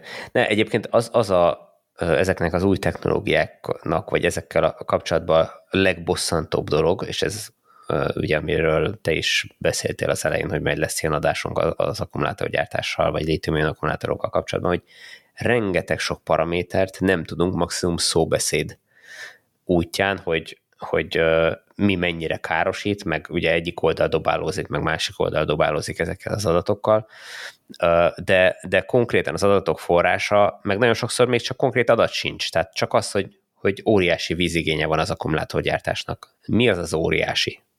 Tehát, hogy, hogy egy kilovattórához hány köbméter víz kell, nem tudjuk, fogalmunk sincs, és nincs egy olyan adat leírva sehol az interneten, ahol, ahol ennek utána lehet nézni, hogy, hogy mennyi. Hogyha esetleg valaki tud ilyet, a hallgatóink között, akkor ezt örömmel vennénk, hogyha megírná. De, abba, abba de... sétáljon bele, ha már erről beszéltünk, hogy a lítium bányászat, mert erről nektek már mondtam, hogy én is, amikor ez, ez próbáltam kutatni, mindig a létium bányászatnak a vízigénye jön elő minden második cikkben, amik kb. mindegyik ugyanazt a forrás, meg kb. szó szerint vannak, ugyanazt idézik. Az is fontos, csak az egy másik terület. Az egy másik téma, igen. Tehát, hogy, hogy azt, hogy maga a gyártás során pontosan mennyi víz mondjuk per gigawattóra akkumulátor, ezt nem tudjuk.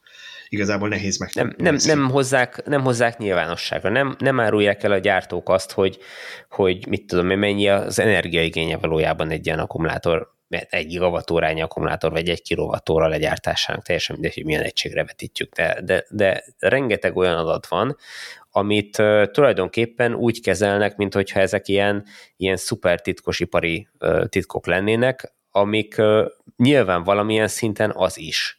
De a másik oldalon viszont a, és itt ami a legkevésbé lényeges, az a víz meg az energia, de hogy, hogy milyen káros, egészségre káros anyagokat használnak föl. Abból például, hogyha zárt rendszerbe használják azt föl, akkor mi a, a, az éves pótlási mennyiség, ami, ami elveszik ezekből a rendszerekből. Tehát, hogyha mit tudom, van egy gáz, amit arra használnak, most csak mondok tényleg egy blödséget, hogy mit tudom, valamit csináljanak vele az akkumulátorgyártás folyamán, de az, az végig egy zárt rendszerben a, a gyárban van, és az van, hogy mondjuk mit tudom én, 100 köbméter van a rendszerben, de mondjuk 10 köbmétert minden évben újra kell tölteni, akkor 10%-os veszteség van. Az most akkor hova lesz?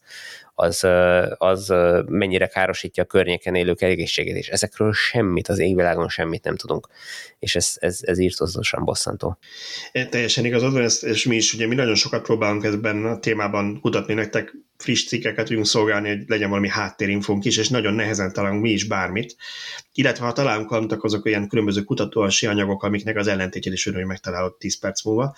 Tehát például egyik kedvencem volt, a, azt nektek már mondtam, a, a lítiumbányászat kapcsán egy valami német professzor kiszámolta, így van-e, azt nem tudjuk, hogy mindenki azért egy uramisten, uramisten, mennyi víz a lítiumbányászat, de hogy állítólag egy normál 60 kWh körüli akkumulátornak a, a vízigény a lítiumbányászatnál annyi, mint egy fél pár, tehát egy fél ö, farmernadrágnak az előállítása, vagy ott azt hiszem, hogy 35 csésze kávénak, a, nem a lefőzése, hanem maga a kávészemnek a vízigénye, hogy abból kávé legyen, meg tudom, pörködik, meg mit tudom én. Szóval a lényeg az, hogy, hogy ezek vagy igazak, vagy nem, de, de érdemes ezeket perspektívába helyezni, mert hogy ami ugyanígy bosszantó tud lenni, az az, hogy amikor erről beszélünk a megújuló energiák, vagy az elektromos autók kapcsán, a idézesen másik oldal, vagy azok, akik, akik ezeket hangozhatják, igyekeznek úgy tenni, mint hogyha az alternatíva az egy, nem tudom én, mesebeli réten a pónilovak simogatása lenne. Tehát ha elfogadjuk azt, hogy energiára van szükségünk, akkor nem az alternatíva, hogy a kőbarlangba mennénk a, a napelem helyett, az mennyivel jobb lenne, és nem kéne környezetszennyezően napelemet gyártani, hanem az, hogy akkor helyette szeretégetünk el olajat, gázt, atomenergiát használunk, ami nem, nem megoldott a hosszú távol tárolása, és ha baleset van, iszonyat nagy van belőle, ugyanígy az elektromos autókra nem az alternatíva, hogy helyette lóra ülünk, bár ezt mindig elmondom, hogyha 8 milliárd emberrel a lóval lehetséges újra felütni a Pest is a városokban a fejét a lócitrom miatt. De hát hogy... az autó eleve azért terjedt el, mert hogy már nem tudtak mit kezdeni a lóürülékkel, tehát lóürülékkel, a városokban. De a lényeg az, de a lényeg az hogy, hogy ott is ugye az alternatíva az, hogy akkor helyette benzines meg dízel autókkal járunk, aminek meg tudjuk, hogy milyen következménye vannak, a Szöcske is mondta, nem a CO2 a legnagyobb gond, az is gond, de minden más, amit kipöfög és letüdőzünk. Szóval, hogy nem, nem kellene úgy tenni, mint hogyha az akupaknak az lenne az alternatívája, hogy így leszedjük a, a napból közvetlenül a fényt és bedobjuk a korrektorba. Igen, de hogy, hogy ezek, ezeknél a, az anyagok kibocsátásánál, amit felhasználnak az akugyártásnál, ezt azért is jól lenne tudni, mert így rá lehetne kényszeríteni ezeket a gyártókat, hogy, hogy keressenek jobb és jobb megoldásokat arra, hogy ahelyett, hogy elpazarolják a vizet, oldják meg azt, hogy azt újra és újra fel tudják használni, vagy legyen alternatív felhasználása a, a, a, a, a fölösleges víznek, amit elhasználnak. Tehát, hogy ugye nem is tudunk semmit erről az egészről, de nagyon jól látszik, hogy ezek az energiacímkék, amiket az, az EU bevezetett, mit tudom én, 10-15, nem is tudom, mikor vezették be, nagyon jól rákényszerítette, versenyre kényszerítette a gyártókat, hogy, hogy jobb és jobb energiafelhasználású, takarékosabb eszközöket készítsenek, hiszen a vásárló az alapján fog dönteni. És gyakorlatilag hasonló módon bele lehetne kényszeríteni az akkumulátorgyártókat is, meg az összes szereplőjét ennek az egész ökoszisztémának abba, hogy, hogy tisztábban, energiatakarékosabban gyártsa ezeket a komponenseket tulajdonképpen, nem csak az akkumulátorról van itt szó. Hát bele is kényszerítik, lásd a berlini Tesla gyárők, ugye leadtak egy tervet, hogy X vízfelhasználásuk lesz, és olyan hőbörgés kerekedett, hogy hirtelen csökkentettek rajta. Más kérdés, hogy lehet, hogy ez részben abból jött össze, hogy ők egy túltervezett adatot adtak le, hogy abba biztos beleférünk, és látva a hőbörgést, akkor inkább egy szigorúbb tervet határoztak meg, de az is lehet, hogy változtattak bizonyos technológiákon, hogy kevesebb legyen a vízigény. Lehet, hogy amiatt forgatnak vissza valamennyi vizet. Tehát igen, rá kellene kényszeríteni a gyártókat erre, és ehhez az kell, hogy legyen menő tisztán gyártani. De ehhez olyan ügyfél kell, hogy nyilván egy akugyártónak egy autógyártó lesz az ügyfele, de igenis lobogtassa azt a bármelyik autógyártó, hogy én azért veszem ettől az akku beszállítótól, mert ő fele annyi vizet használ fel, mint a másik a gyártás során. Ha már megidézted a berlini Tesla gyár szellemét, fantasztikus átkötéssel beszéljünk a ottani tűzesetről, aminek kapcsán azért hogy elő, előveszem, mert nem biztos... Tesla? Mindenhol tényleg a Tesla, és, és azért mondtam, hogy előveszem ezt a témát, mert szerintem külön cikket nem biztos, hogy megér már, de van egy-két apró újabb részlet, ami még úgy kiderült ennek kapcsán. Ugye az történt, talán hétfőn volt ez a hír, hogy hétfő hajnalban, hajnali fél négykor kigyulladt a Tesla benzini, benzini, benzini berlini Valaki benzint locsolt. Valaki benzint locsolt, ezt akartam mondani, igen. Berlini gyártelepe. Hozzáteszem, a német sajtót csak kell félteni így a clickbait címek kapcsán, mert uh, valami olyasmit olvasni, hogy Gross, Gross Brand by Tesla, ami az volt, ugye, hogy hatalmas tűzés, hogy ilyen, nem tudom én. Kiderült, hogy egy, uh, újra, egy uh, hulladék tároló gyulladt ki így a gyárépülettől távol, ahol papírhulladékot és fahulladékot tároltak, amit egyébként reggel 8 óra körül el is oltották a tüzet. Na most ennek kapcsán ugye már rögtön a környezetvédőket felvetették, hogy hát azonnal le kell állítani a gyárnak a gyártását, mert ők ettől óvtak már eddig is, hogy ilyen következménye lesznek ennek. És előkerült az például, hogy ott, amikor oltották a tüzet, a tűzoltóknak szél kellett húzni ezeket a bálákat, és így le, le, nem csak a aszfalton volt a bála, hanem ahol még föld van ott is, és tűzoltók ilyen habbal is oltottak, nem csak vízzel, és hogy ez bekerülhetett a talajvízbe, ez mérgezheti a környezetet, és a víztartalékokat megmérgezheti a tűzből oda szivárgó oltóanyag. Ezek jogos problémák, de miért csak akkor problémák, ha a Tesla telephelyén történik, és ha nem tudom, szomszédos vegyi gyár, ha jól tudom, van ott a közelben, ott, ott biztos, hogy soha semmi nem került a talajba az elmúlt évtizedek során? Hát vagy netán a, a tiltakozóknak a, a házat, reméljük, hogy nem fog kigyulladni, és nem kell eloltani a tűzoltóknak ilyen habbal, de, de hogy akkor nem lesz aggasztó, tehát hogy akkor költözenek el, mert előfordulhat, hogyha kigyullad a házuk, akkor ilyen habbal kell oltani. Igen, hozzátenném, hogy a, mondtam, hogy van egy pici frissítés. Az egyik az az, hogy állítólag most már a talaj felső 50 centiét leszették ott markológéppel ezen, tehát ami el lesz szállítva és talajmintát vesznek és vizsgálják a helyi vízmű, aki szintén aggódik. A helyi vízműek egyébként egy kicsit ilyen politikai szereplőként is agitált az elmúlt időszakban az zárva, de lényeg az, hogy mert ők szeretnék elérni, hogy a Tesla-ra hivatkozva nekik növeljék már a kitermelési engedélyüket, és most betart, betartják a, a markukat, hogy valósabban a mindez a lényeg az, hogy nem engednek semmi más beruházást a környéken, mert azt mondják, hogy már nem tudnak vizet adni, amíg nem adják meg nekik az engedélyt, tehát van egy ilyen kis erő fitoktatás is, hogy nekik már pedig kéne az, hogy több vizet termelhessenek ki. De ami még frissítés volt ebben, mint kiderült, ugye ezen ez nem csak hulladéktároló volt, hanem itt újra hasznosító telepnek hívták, igazából darabolták ezeket a hulladékokat hogy bálába rakják és el tudják szállítani.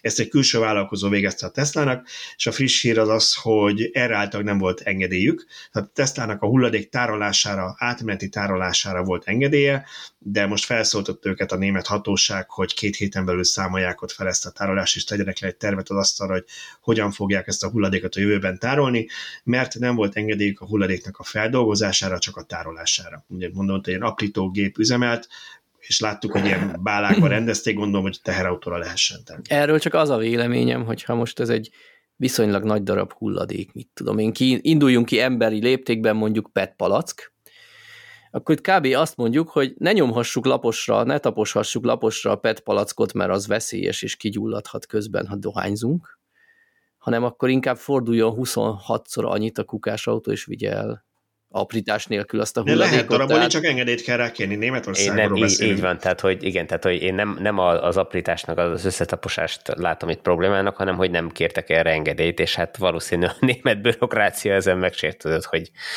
hát lám-lám, mekkora baj lett belőle, hogy nem kértetek engedélyt tőlünk rá. Igen. Zárójel bezárom, hogy nyilván ezek már nem annyira lényeges információk, tehát a gyártás nem volt veszélyben, ez, ez a gyárat önmagában nem veszélyeztette. Nyilván itt olyan valószínűleg csomagolanyokról beszélünk egyébként, tehát azért mondják, hogy, hogy fa és milyen, milyen fa hulladék lehet a Tesla-nál. Gyanítom, hogy amilyen alkatrészek érkeznek beszálltoktól, vagy akár Kínából azok a fa ládák, meg fa raklapokat darabolják össze, meg különböző csomaganyagokat. Sehogy se jó, nyilván, ha van egy tűz, meg hogyha akkor a levegőbe vagy a talajba kerül bár mérgező, nem ezt mondjuk, hogy nem, de hát szerintem azért nincs olyan ipari égrétesítmény, ahol ilyenek ne fordulnának elő. Egyébként abban, vagy azzal én teljesen egyetértek, hogy a, a Tesla igen is, hogyha ez egy engedélyköteles tevékenység, akkor kérje meg rá az engedélyt, tehát hogy, hogy viselkedjen átlátható módon, tegyen meg mindent azért, hogy ez, ez szabályosan történjen.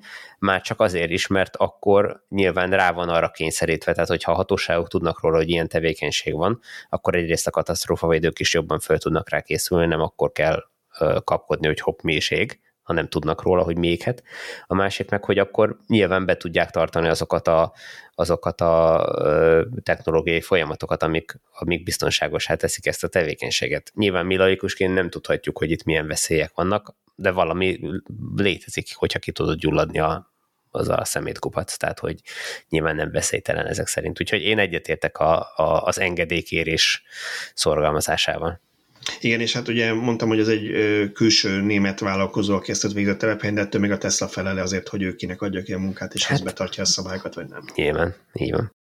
Jó, tehát ennyi tűz után maradjunk még a német vonalon, de most már egészen más formában egy olyan autóról lesz szó, amelyiknek a gyártása biztos, hogy semmi környezetszennyezéssel nem jár, mert igazi német autó, ez pedig a Mercedes AMG EQE 43 Formatic Super Plus Mega, vagy valami hasonló neve lehet valószínűleg, amit örüljünk, hogy nem a Toyota nevezte el, maradjunk ennyiben. Tibor Tesla autót tesztelt. ez, ez, egy, ez egy nagyon korrekt elnevezés alapvetően nem is tudom, hogy, nem is tudom, hogy, hogy, hogy mit mondjak erről. Egy, egy elég részletes cikket raktam össze róla. Egy, egy, egy szenzációs autó, tehát hogy, hogy, hogy alapvetően nehéz belekötni, nyilván vannak furcsaságai, de, de egyébként egy piszok jól sikerült darab. Én ajánlom mindenkinek, hogy, hogy olvassa el ezt a cikket, akit, akit érdekel. Most az ne riasztom vissza senkit, hogy ez nyilván egy, egy nagy teljesítményű modell, tehát ez a, ez a teljesítményű performance. Nem az riaszt vissza senkit. Verset, nem az, az, ahhoz tartozó ár, igen, de, de, de fogadjuk el, hogy, hogy van egy olyan vevőkör, akit, akit nem az árcédóla érdekel, nem az alapján vásárol autót, ez nekik szólt, ez nem, nem nekünk szól, nem, nem azoknak, akik, akik hónapokig, meg évekig rakják egymás mellé, hogy meg tudjanak venni egy használt autót. És azon gondolkodik, hogy melyik extrát merje belerendelni, vagy miért vágja van, a hanem, felesége hanem, agyon, hanem, hogy pénzt költött rá. Így van, hát van, van egy olyan kör, akinél ez, ez nem, nem lényeges, és ez, és ez így van rendjén, tehát hogy ez, ez teljesen jó így, nekik, nekik valamivel el kell tudni különíteni magukat tőlünk az egyszerű földi halandóktól, hát valahogy meg kell azt mutatni, hogy ők, ők meg tudják tenni azt, hogy ők drágább autót használnak. Én ebben nem látok az égvilágon semmi problémát és nyilván ezekből az autókból lesz majd tíz év múlva az a használt autó, amit, amit uh, mi is meg tudunk majd venni, hogy megérje megvenni, az majd egy másik kérdés Nem lesz, csak a használt autónál kiderül. fontos az, hogy legyen ilyen autó, hanem ezekbe az autókba tud belekerülni a fejlesztés. Így Tehát van. egy olyan új technológia, amit még csak ennek az autónak a vevőköre tud kifizetni, legyen az vezetés támogatás, vagy bármi, uh-huh. az később, öt év múlva majd leszivárog az alsóbb kategóriába, mert a Így van mert egyszerűen olcsó lesz. Igen, hát és Ide 20 év múlva majd látod ezt, nem érné meg. 20 év múlva látod majd ezt a, a autót a környéken a piacon, ahogy a mosóporos cuccokat rámolja ki belőle a kereskedő a, a hátuljából, mert végén ott Mondjuk ebből nem tudom, hogy hogy fogja ezt, ezt a cikkbe, és ezért megegyeztem, hogy mivel ez egy lépcsős hátú modell, és, és nem nyílik egybe a hátsó üveg, így nem hogy mondjam, valahogy a, a csomagtartó mérete meg az oda való bejutás az nem sikerült annyira jóra, mint a, a formából adódik, ugye, tehát hogy a, a Model 3 is egy hasonló limitált valami, tehát nem feltétlen a cipegedésre a legalkalmasabb ez a modell, de amit Szöcske mond, arra például jó példa ez a plug and charge funkció, ami bár az EQE-ben nem volt aktív, de szerintem ez csak egy, egy kócsor kérdése, hogy aktiválják, hiszen az EQS benne van, és egyébként én láttam olyan cikket a neten, ahol, ahol erről írtak, hogy ezt az EQE is tudja elméletileg. Tehát, hogy, hogy ez egy jó példa erre, hogy ez az a funkció, ami majd később meg fog jelenni. Most még valószínű drága, valami oknál fogva, nem teszik bele minden autóba, de, de meg fog jelenni néhány év múlva. biztos, erre hogy a tömegmodellekbe is be fog kerülni néhány év múlva. Igen. Igen. Én erre a drága autó történetre csak annyit akartam reflektálni, hogy szerintem Kelet-Európában itt mindig van egy különösen ilyen pikáns felengember, mindenki abban indulunk, hogy biztos lopott, csalt, hazudott, korrupt volt, azért van ennyi pénze. Feltételezésen tudjuk, hogy valaki legálisan mondjuk befektetésekkel, vagy vállalkozóként, sikeres vállalkozóként, bárhogy olyan pénzt keresen, hogy egy ilyen autót mondjuk be tud leasingelni, adjuk meg mindenkinek a, azt az esélyt, hogy ezt mondjuk elérje legálisan, de akárhogy is én annak örülök, hogyha valakinek ennyi pénze van autóra, akkor nem egy dízelt vesz, hanem mondjuk egy ilyet, úgyhogy én azért örülök annak, hogyha vannak ilyen autók, mert így is, is venne egy 600 lóerős 50 milliós autót, akkor legalább ilyet vegyen, és ne azt, amelyik füstöl. Hát én, én tegnap mentem a, a Andrássy úton, és be is küldtem a szerkesztőségi chatbe egy fotót, ahol két EQS állt az Andrássy úton egymás mögött gyakorlatilag. Mondjuk azért az, az Andrássy út volt, tehát hogy ott nem tudom okay. látni, milyen boltok előtt álltak azok az autók, azokban a boltokban nincs, ki, nincs kirakva az árcédula. Amit üzenni akartam ezzel, az nem az, hogy, hogy ez most egy, egy különlegesség, vagy nem különlegesség, vagy hogy, hogy normális, de hogy, hogy az a kör, aki ilyen értékű autót vesz, most már megfontolja, hogy, hogy elektromos autót vegyen, és szerencsére egyre többen vannak, akik meg is teszik, tehát hogy, hogy úgy döntenek, hogy igen, nekik jó lesz az elektromos. Visszautalva a kezdő témára, nekik is fontos lehet, hogy zöld rendszám legyen rajta, mert menő. Például, így van. Tehát menő, ez... igen, az András Hilton.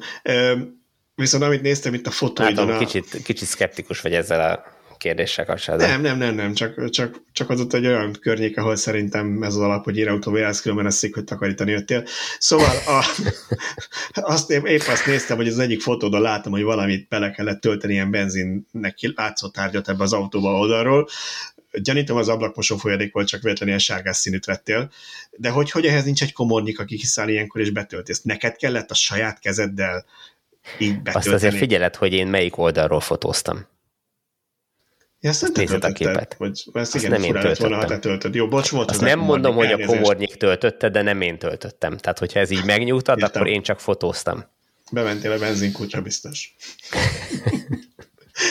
Jó. Nem árulok el részleteket a dologról, ez szuper titkos, de, de szerintem nem sok újságírónak van ilyen, ilyen fotója, mert általában ezeket a tesztautókat úgy szokták átadni, hogy föl van töltve a, a, a az ablakmosója, és most is így lett volna átadva, sőt, mondjuk úgy, hogy így lett átadva, de ez most lényegtelen. A lényeg az, hogy, hogy azért lett így szervez az egész, hogy elkészülhessen ez a fotó, hogy tudjam demonstrálni, hogy igen, ott kell betölteni. Mert általában az EQS-nél is csak egy olyan, olyan tálcát tudok fotózni, hogy ki van nyitva ott, hogy na ide kell tölteni az ablakmosót, de hogy hogy töltöd be, meg hogy hogy folyik, az, Kifejezetten az nem látszik, kértek, és ez hogy így... előtte történjen meg a folyadék betöltése az autó átadását megelőzően. Gyakorlatilag igen. Hát akkor rá kellett venni legalább, hogy exkluzív fotó, de most már mindegy, erről lemaradtunk. Na, rövid híreink kapcsán az első, amit be akartam ide dobni, az a Molnak a romániai töltőtelepítését, ez miért érdekel minket az ennyire. Most azon túl, hogy nyilván Magyarországra azért sokan járnak Romániába, tehát nekik ez fontos információ lehet, hogy 150-es DC töltőket telepít a MOL, de jól sejtem, hogy ez az a bizonyos európai töltőtelepítő program része már, Tibor? Ami... Szerintem ez nem.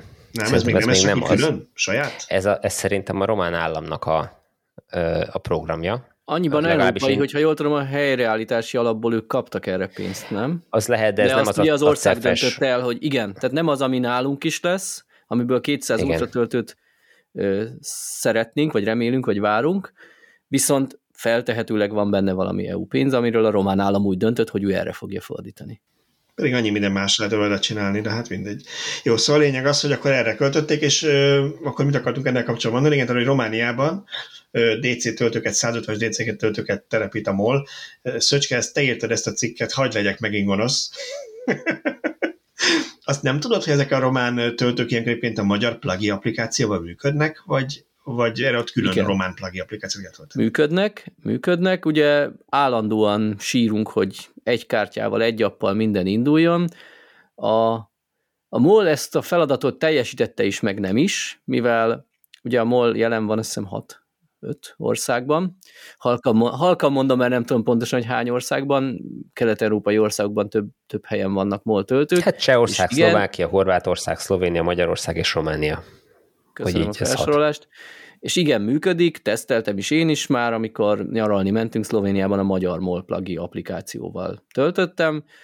Én annyit tettem, mert én ilyen spúr vagyok, hogy tettem egy euró alapú kártyát mögé, hogy ne a ne a magyar bankon váltsa át pocsik árfolyamon a forintot euróra, mert nyilván Szlovéniában euróban terhelte be nekem a volt lagi, de ez az én, de ez az én, én is, saját én is de... Igen, én ezt nem figyeltem meg, be kell vajon, mert én meg nem figyelem ezeket, de, de ezt jó tudni, hogy, hogy, attól függ azért, mekkora tételről van szó, mert igen, én is úgy vagyok vele, hogy meg kell nézni a, a, jobb, a jobb árfolyam, de lehet, hogy nem annál a olyan 30 kWh-óránál fogom mivel, elvérezni. Mivel be lehet tenni több kártyát az applikációba, nem ah. volt egy nagy meló, és létezett, vagy volt egy olyan kártya, hogy nem emiatt mentem el egy bankba, és nyitottam egy devizaszámlát, hogy én most egy centtel olcsóban tölthessem, uh-huh. de mivel Jó volt kézmegyenró alapú kártyám, hát miért ne cseréljem ki. De amúgy Romániára lej alapú kártyám nincsen, bevallom. Tehát ott vagy a forintosra, vagy hát a most a terheltetném rá Revoluton sem eddig se tart létrehozni egy... Az tulajdonképpen hogyha egyébként van, is mégy, ha egyébként is mégy, mégy, tehát egyébként is ott vagy, és ott fogsz vásárolni, akkor valószínűleg egyébként is célszerű, nem? Tehát, hogy... Így van. Uh, így van, hogyha a pénzügyi negyed órát becsempészük itt a, a heti villanyórába, akkor, akkor célszerű Revoluton nyitni helyi csekkoronás, romálejes és hasonló alszámlákat, ahol kedvező bárfolyamon tudunk átváltani, kivenni helyi ATM-ből, nem, de majd megosztom az ajánlói kódomat, hogy akinek eddig nincs, az ott regisztráljon, és akkor kapunk mind a ketten vagy két enrót. Parancsolj. Na, helyes. Igen, ebből fogunk élni. Na jó, messzire, jó. messzire szaladtunk. A lényeg az, hogy amiben a, nekem érdekes, a, hogy, hogy például Campower töltők, igen, visszatérve egy applikációval tölthetnek, Campower töltőket tettek le, amiknek egy fontos funkciója a dinamikus teljesítménymegosztás, úgyhogy én úgy remélem, hogy bár ezekhez egyelőre Na ez nagyon érdekes, mert olyan fotók jelentek meg a román sajtóban, hogy csak kettő ajzat került ki a töltők mellé, egy CCS és egy Type 2. Viszont utána olvasunk linkelt be olyat, hogy, hogy másik helyszínen pedig fotózott négy ajzatot is, ahol Csademo is volt, tehát lényeg az, hogy a Kempower töltők alkalmasak erre a dinamikus teljesítmény megosztásra, és ha azt látnák, hogy úgy megnövekszik mondjuk Romániában a Nissan leaf száma, akkor ha valahova eddig csak CCS tettek, akkor viszonylag kis beruházással később bármikor tehetnek egy Sonemot. Ha növelik a teljesítményt, több töltőre van szükség, stb., akkor, akkor baromi jól tudják majd skálázni ezt a későbbiekben. Úgyhogy szerintem egy tök jó mm, beszállítót választottak ezeknek a telepítéseknek. Nekem ami ebbe az egész hírbe nagyon tetszett, hogy ugye Romániában viszonylag kevés az autópálya, de ami van, ott most nagyon úgy tűnik, hogy az, az autópálya pihenőket nagyon ügyesen megpályáztatta a román állam ilyen célra, és, és gyakorlatilag beosztotta, hogy melyik autópálya pihenőben melyik szolgáltató tud vagy melyik szolgáltatónak kell töltőket telepítenie. Most a többiről nem nagyon tudunk, ennek nem jártunk utána, hogy mit tudom én, a, a renováció, vagy a mit tudom én, milyen töltőszolgáltatók vannak még Romániában, hogy ők, ők melyik helyszíneket kikapta meg, de de így gyakorlatilag pillanatok alatt meg tudják azt oldani, hogy az egész autópálya szakasz könnyedén bejárható legyen, és bárhol megállsz, mindenütt tudj tölteni, mindenütt találj működő töltőt, vagy remélhetőleg működő töltőt. Ez kicsit hasonló, mint a német rendszer, nem? Ott is ugye egy ilyen nagy pályázatot írtak ki. Így van, igen, igen, igen, igen, valami tudom, hasonló írtok. volt. Igen. igen hogy ezt, ezt jó lenne Magyarországon is megcsinálni, mert azért van még Magyarországon is bőven olyan autópályapihenő, ahol nincs töltési lehetőség, és abban biztos vagyok, hogy azért jelentkező lenne a töltő szolgáltatók között, aki, hogyha megkapná ott a helyszínt, akár nyilván, hogyha fizetni kell érte, akkor is, de hogy, hogy, hogy telepíteni oda töltőt. Most mondjam azt, hogy már az is megvan, kinyerné meg. Na, szóval, szóval menj, gyorsabban Ezek a ez csak hatékony a közbeszerzés. Viszont volt neked egy, egy kommented, ami az adásra készültünk, hogy te egy szót azért szólnál a Shell. Ja, igen, igen. Nem, nem vezettük át, hogy igen, tehát hogy Magyarországon is ugye a, a múlt heti hír volt, hogy a Tesco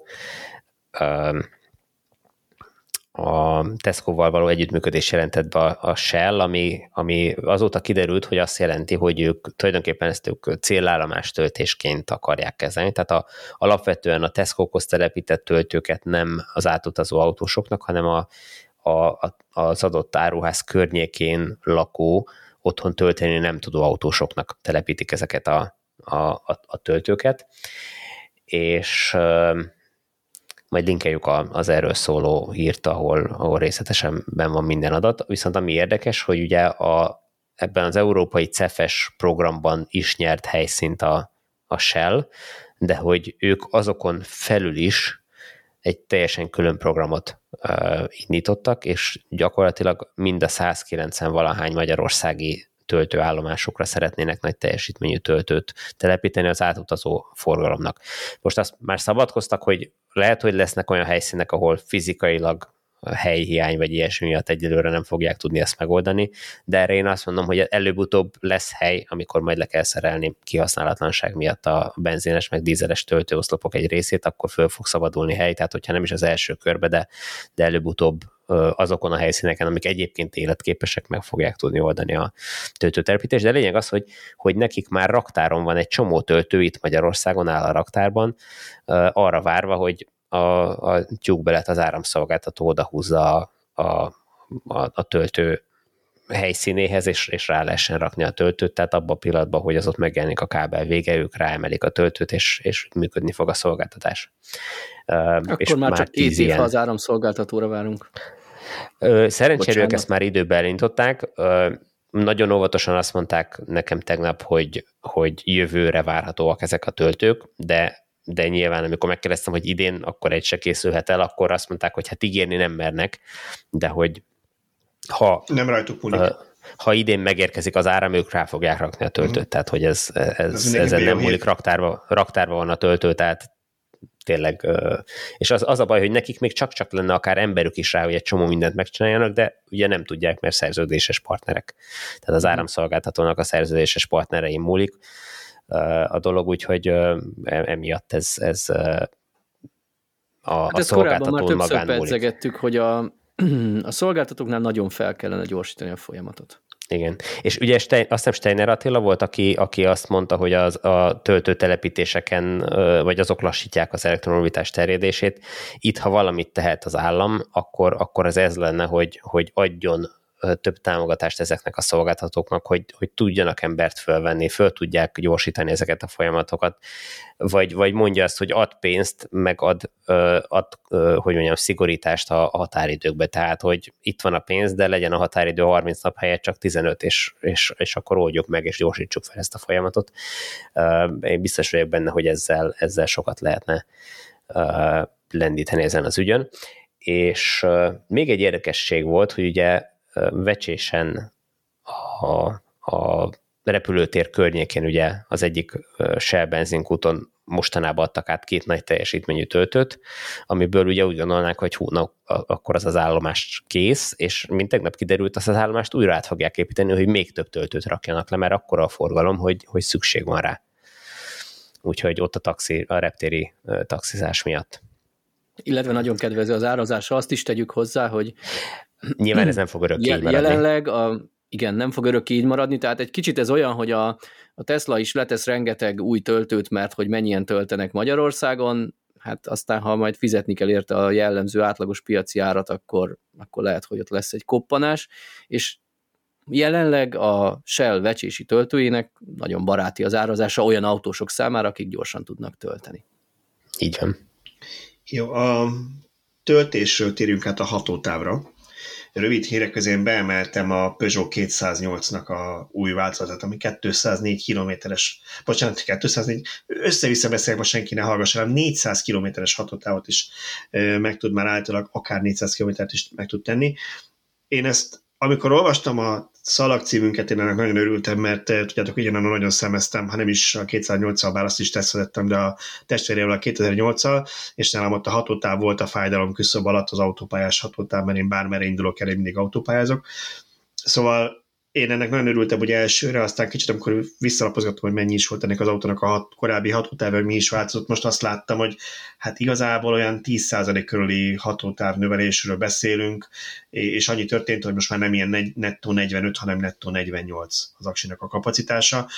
Kicsit reménykedtem benne, beálltak mondjuk egy 60-as aksit a Stellantisnál ezekbe a kocsikba, hogy annyival sikerült növelni az energiasűrűséget, sajnos nem, de azért mindenképpen, eh, hogy mondjam, javult az autóknak a versenyképessége ezzel. Figyelj, ez, ez több, mint ami általában egy egyszerű ráncfelvarásnál szokott történni. Mert ott kicsit kikozmetikázzák, de a technikához nem nyúlnak hozzá. Én azt, nem? azt hiszem, anélkül, hogy lenne háttérinfóm, elbírom képzelni, hogy itt egyszerűen arról van szó, hogy az ő eddigi akku beszállítójuk ennyivel jobb energiasűrűségű cellákat árul, és, Simán. és uh-huh. vagy szállít, és azonos pénzért, azonos fizikai méretben, uh-huh. egy picit, egy ilyen, tudom én, néhány százalékot, mert eddig ugye arról volt szó, pont ugye, amivel indítottunk, hogy nem tudjuk a nettót, a Stellantisnál azt fixen tudtuk, hogy bruttó 50-es akukat szerelnek, de 45 és 47 között mindenféle nettó értékeket uh-huh. hallottunk. Most legalább konkrétan megmondták, hogy a bruttó 50-51-re nő, a kérdőjel nettó pedig 48,1-re nő, tehát ez már pozitív ugyanakkor az is benne lehet, hogy, hogy kicsit reszelgettek ott a hatásfokon.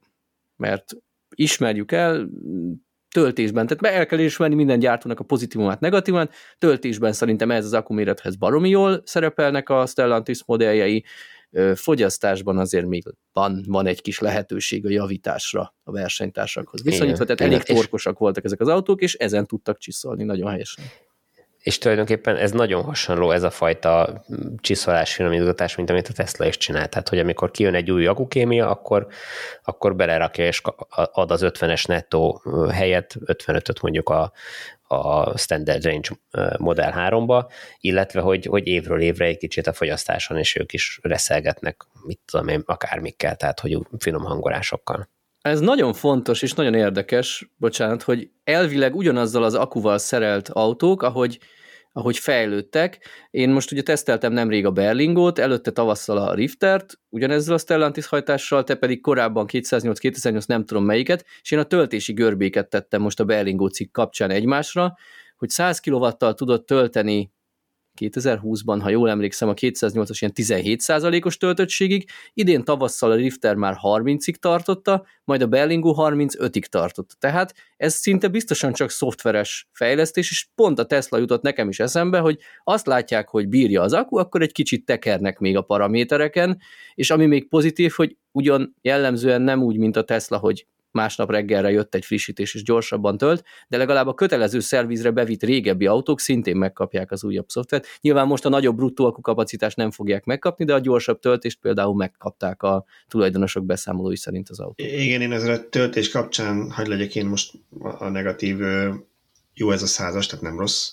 Én azért azt mondanám, hogy amikor ezek az autók megjelentek, akkor az kiemelkedőnek számított ebben az árkategóriában, meg ennél az akkuméretnél, így a mainstream autók között, hogy százas maximális töltés, és el is érték, tehát nem csak az, hogy egy elméleti maximum, hanem ki is tudták használni, nyilván nem végig, de, de azért érezhető volt. Azért most már eltelt két-három év, sőt azt hiszem három, talán 19 mutatták be ezeket a típusokat, hogy emlékszem, eltelt három év. Az én autómból majdnem ugyanekkor akkumulátor van, tudom, drágább autó, de majdnem ugyanekkor akkumulátor van benne, és 170 a maximális töltési teljesítménye, tehát ez ma már nem kiemelkedő, de mindenképpen jó, tehát nem a rosszak között van. Én nem bántam volna haza, és kicsit sófor. Az a különbség, hogy te egy úgymond csúcsmodellhez, vagy a technika csúcsához viszonyítod, és onnan, onnan képes tényleg nem olyan jó. De ha megnézzük az átlag piaci kínálatot, tehát például nekem szívem csücske a Kia Niro, és egy kicsit elszomorít, hogy a, előd modell töltési karakterisztikáját örökölte az új 2022-es modell, tehát ott három év alatt nem történt egyáltalán előrelépés. Igen, ott már ott már én is azt mondom, hogy illet volna. Én az a 64-es akkor is elbírna többet, mint az a maximum 80-as. Tehát el kellene, hogy bírjon többet, mint a maximum 80-as töltés. Hát itt ugye, Ami ugye a gyártóknál ott van, igen, 19 amikor kijött, jó volt az a 80-as maximum, amit elég magas talán 60%-ig tartott, most már az kicsit kevésnek számít, hogy az új modell is csak azt tudja, de ugye itt, itt jön az, hogy melyik gyártó melyik újját akarja, vagy nem akarja megharapni, elképzelhető, nincsenek róla adataim, de elképzelhető, hogy, hogy mondjuk a koreaiak inkább a hosszabb akkuélettartamra tették a voksukat, míg a, egy bármelyik másik gyártó meg azt mondja, hogy neki fontosabb az, hogy az elégedett ügyfelek ne várakozzanak a töltőnél. Amiben a, egyébként a Stellantis autók jók így töltés terén, az nem is ez a, a, a nagy teljesítményű villamtöltés, hanem az, amit mondjuk 50 kW-os töltőn tudnak. Tehát az, hogy, hogy ki tudják maxolni szinte teljesen végig a, az 50 kW-ot, sőt, hogyha a töltő engedi akár még többet is, az szerintem zseniális, mert Magyarországon, ahol nincsenek igazán nagy teljesítményű töltők az ország keleti részén, ott ez rendkívül fontos. Igen, ez a 400 volt fölötti akkufeszültség nagyon jó. Én pont a Berlingót töltöttem egy 50 kW-os töltőnél 53 kW-tal, és ez tartotta 0-tól 80 ig és ezt a Tesla se tudja, tehát hogyha oda még nem tud 53 kW-tal tölteni egy 50-es Persze, töltőről hiába. Alacsonyban az akkufeszültségük nyilván a saját töltőikhez tervezték az autókat, nem a 50-es múzeum szökevényeinkhez, de hogy mondjuk még egy jó hírt az autóról, hogy a teljesítménye is megnőtt, 100 kW-hoz 115 kW-ra nőtt a teljesítménye a villanymotornak. Most, hogy ennyit engedtek-e rajta pluszba, vagy új motor is van benne, azt nem tudom, de 156 lóerőnek felel meg. És még egy kis 208-asban azért szerintem az, az biztos, hogy frenetikusebb élményt tud nyújtani egy ilyen 260 Nm-es 156 lóerős kis elektromos motor. Úgyhogy biztos élmény vezetni ezeket továbbra is, vagy még inkább. Na de mi van, ha elromlik? ha próbálsz Szöcske. átvezetni Szöcskének a, Igen. a... Szöcske most már meg tudja szerelni, ha elromlik, Szöcske oda megy, fölhúzza csörlőn, azt megcsinálja, nem? Voltál tréningen? Így van. Voltam egy tréningen tegnap, és De várjál, figyelj, most bajban, van, van, bajban van valami, amihez most már valamelyikünk ért? Itt a villanyautózás kapcsán? Hát én úgy, én, én úgy gondolom, hogy ez, ez tipikusan az a kategória, hogyha kapsz egy tréninget, akkor rájössz, hogy ú, mennyit kell még tanulnom. Tehát kicsit az volt.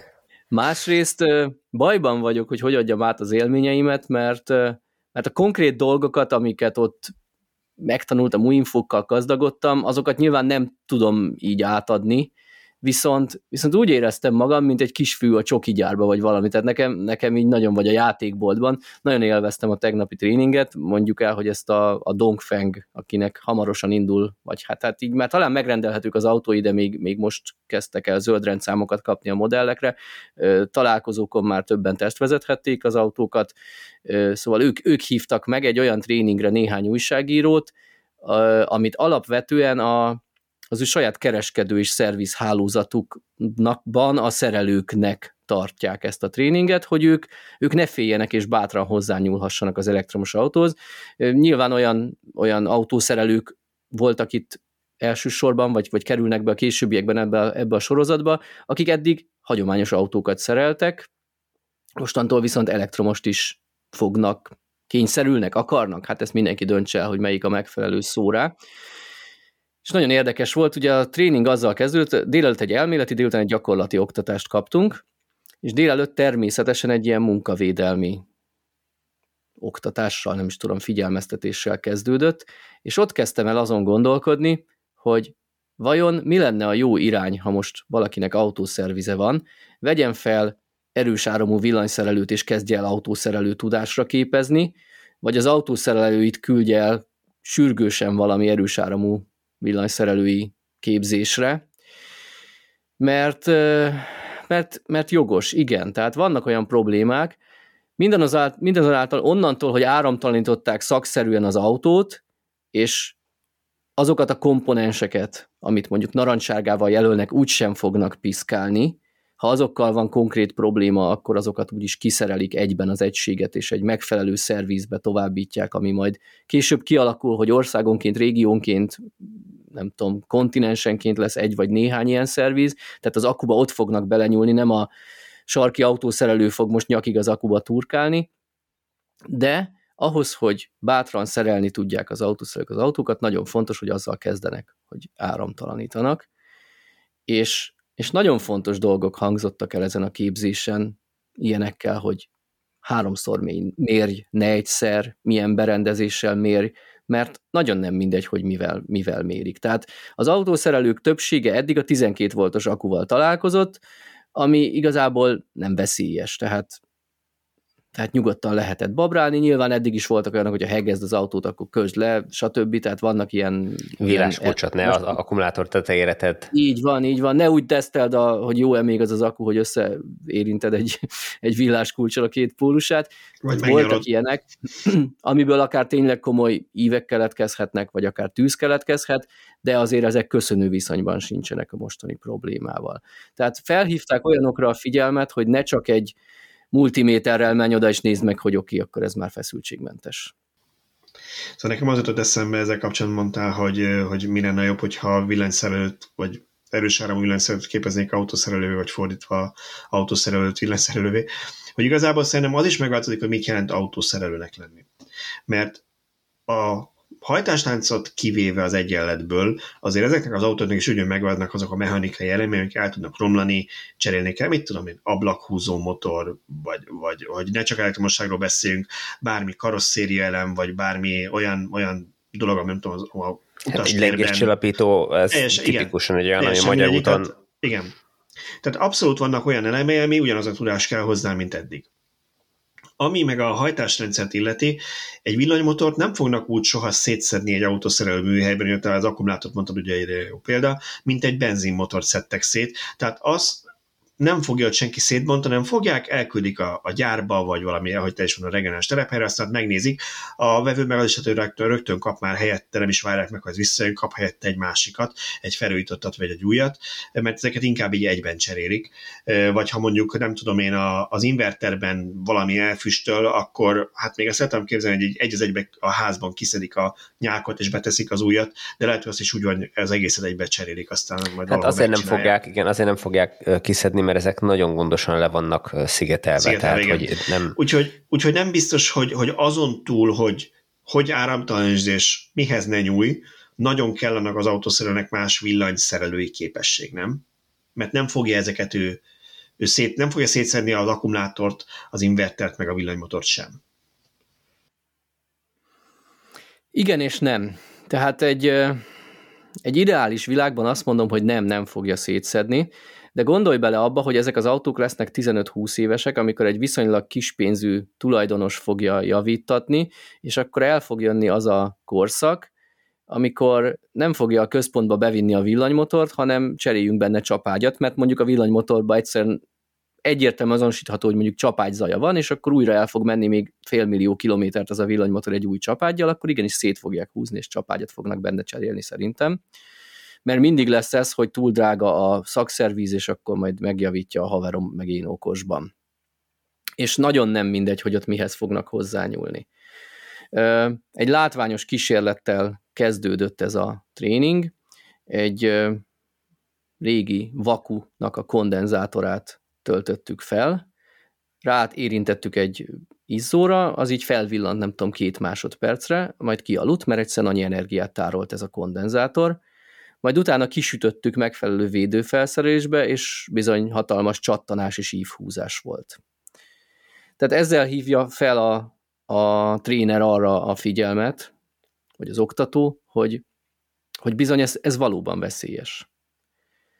Tehát, hogy még akkor is, amikor azt gondolod, hogy ez már, már lemerült, és nem tárol semmi energiát, még akkor is, ami benne van, az még akár így van, is így lehet. Van, egy... És nyilván ez a, ez a képzés konkrétan a Dongfeng Seres 3-ról szólt, de minden elektromos autóban ott van, hogy benne van egy kondenzátor, mert hogy az akut nem lehet úgy rángatni, viszonylag kis kapacitású, tehát nem a hibrid akuk ról szóló kondenzátor, hanem egy tényleg egy aprócska kapacitású kondenzátor, hogy hirtelen tudj odalépni és rögtön reagáljon az autó, és ez a kondenzátor a bekapcsolt autóban fel van töltődve, sőt a kikapcsolt autóban is fel van töltődve, Sőt, a hatalmas kisütés után összeérintve a két pólust még apró kis szikrák ott is keletkeztek, tehát amikor már azt hitted, hogy tökéletesen feszültségmentes, még ott sem volt ez igaz.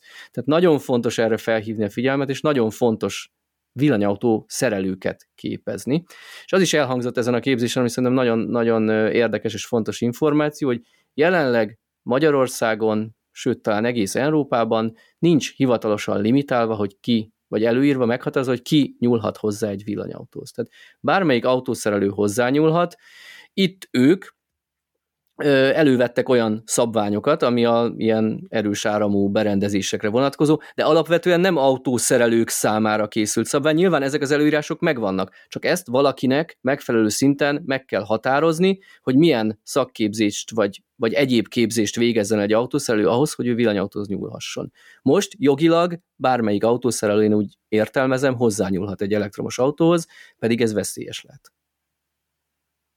Hát igen, uh, mi, mielőtt megtörténik az első tragikus esemény, az előtt kéne szabályozni valószínűleg, hogy, hogy mindenkinek fölhívni, fölhívni rá a figyelmet. Egyébként, hogy ezek a kondenzátorok mennyire alattomos dolgok, én még amikor sok-sok évvel ezelőtt a digitális fényképezőgép még, még újdonság volt, már nem is tudom, hogy, hogy mi volt a történet lényege, de hogy, hogy kezembe került egy olyan fényképezőgép, ami elromlott, és hát mondom, megnézem, hogy hogy hogy is működik egy ilyen digitális fényképezőgép, és ilyen, ilyen kis körömnyi ö, vakuja van, ugye, tehát hogy, hogy tényleg nincs nagy vakú ezekbe, ö, és nem is tudnak túl nagyot villanni, de szedtem szét, és ugye én nem áramtalanítottam ezt a kondenzátort, igazából amikor kezdtem szétmondani, akkor nem is láttam, hogy hol van benne, hanem valahol hozzáértem a nyákhoz, ami, ami összekötetés volt a kondenzátor, és irgalmatlanul megcsapott az áram. Tehát, hogy, hogy én nem is gondoltam volna, hogy az mekkorát tud csapni nagyon-nagyon kellemetlen volt. Egyszerűen és itt azért hogy... nagyobb dolgokról beszélünk. És ez egy kis, a legkisebb kondenzátorokról beszélünk, tehát hogy ez tényleg szinte semmi azokhoz képest, ami, ami áramok vannak az autóban. Jó, hát mai utolsó témánk nem tudom se, hogy átkötni, úgyhogy, úgyhogy maradj hát, csak ugye a Nem, nem azt, azt úgy, úgy, tudjuk átkötni, hogy még Szöcskének visszadobjuk a labdát, hogy és a szoftveres megoldásokat azt hogy javítják, a, tehát hogy nem csak erős áramű villanyszerelőre van szükség, hanem, uh, hanem szoftveres uh, emberekre is szerintem most már az autószerelő műhelyekben, hogy, hogy erről volt-e valami. Abszolút, diagnosztikáról is volt szó, a cambuszok kommunikációjáról, ez annyiban nem annyira új, vagy nem annyira villanyautó specifikus, hogy ez megjelenik a hagyományos autókban is, tehát szerintem ez már egy néhány évvel, vagy maximum tíz évvel ezelőtt megjelenő probléma volt. Na jó, de a szoftverfrissítés az viszont nem. Tehát most már szoftverfrissítést is, hogyha nem over the air, akkor, akkor el kell tudja végezni, nem a, a szakember. Illene, illene, abszolút illene elvégezni. A Dongfengnél hogy van? Over the air szoftverfrissítés van, vagy, vagy, vagy a szervizesnek kellett tölteni? Volt szerintem szó? nincs over the air. Mi ugye a diagnosztikát végeztünk csak, és elfogadtuk, hogy az autón olyan szoftver van, amilyen. A, a diagnosztikai eszköz. Ez igazából nem egy számítógép, egy tablet volt, ő rajtalóg folyamatosan a Wi-Fi-n, és ő húzott le szoftvereket, és vélhetően meg tudja oldani ezt a részét is a dolognak. Szóval akkor így áttérve az utolsó témákra, én mindent megpróbáltam.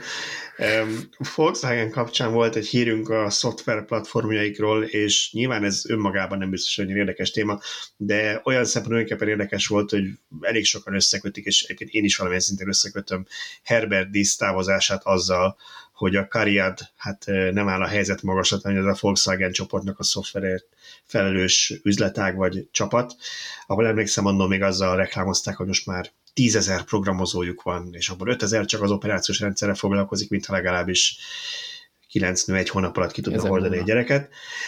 De ennek az egész történet kapcsán ugye az merült most fel, hogy hát úgy néz ki, hogy kicsit kezdenek, amióta a dísz elment, kezdenek megpróbálni önállósodni ezek az üzletágak, és ami nekem érdekes volt a sztoriból, az az, hogy a haszongépjármű üzletág, ami most egyébként az ID Buzz kapcsán került képbe, mert azt ők gyártják hivatalosan, nem csak a Cargo, hanem a személy szállítóváltozatát is.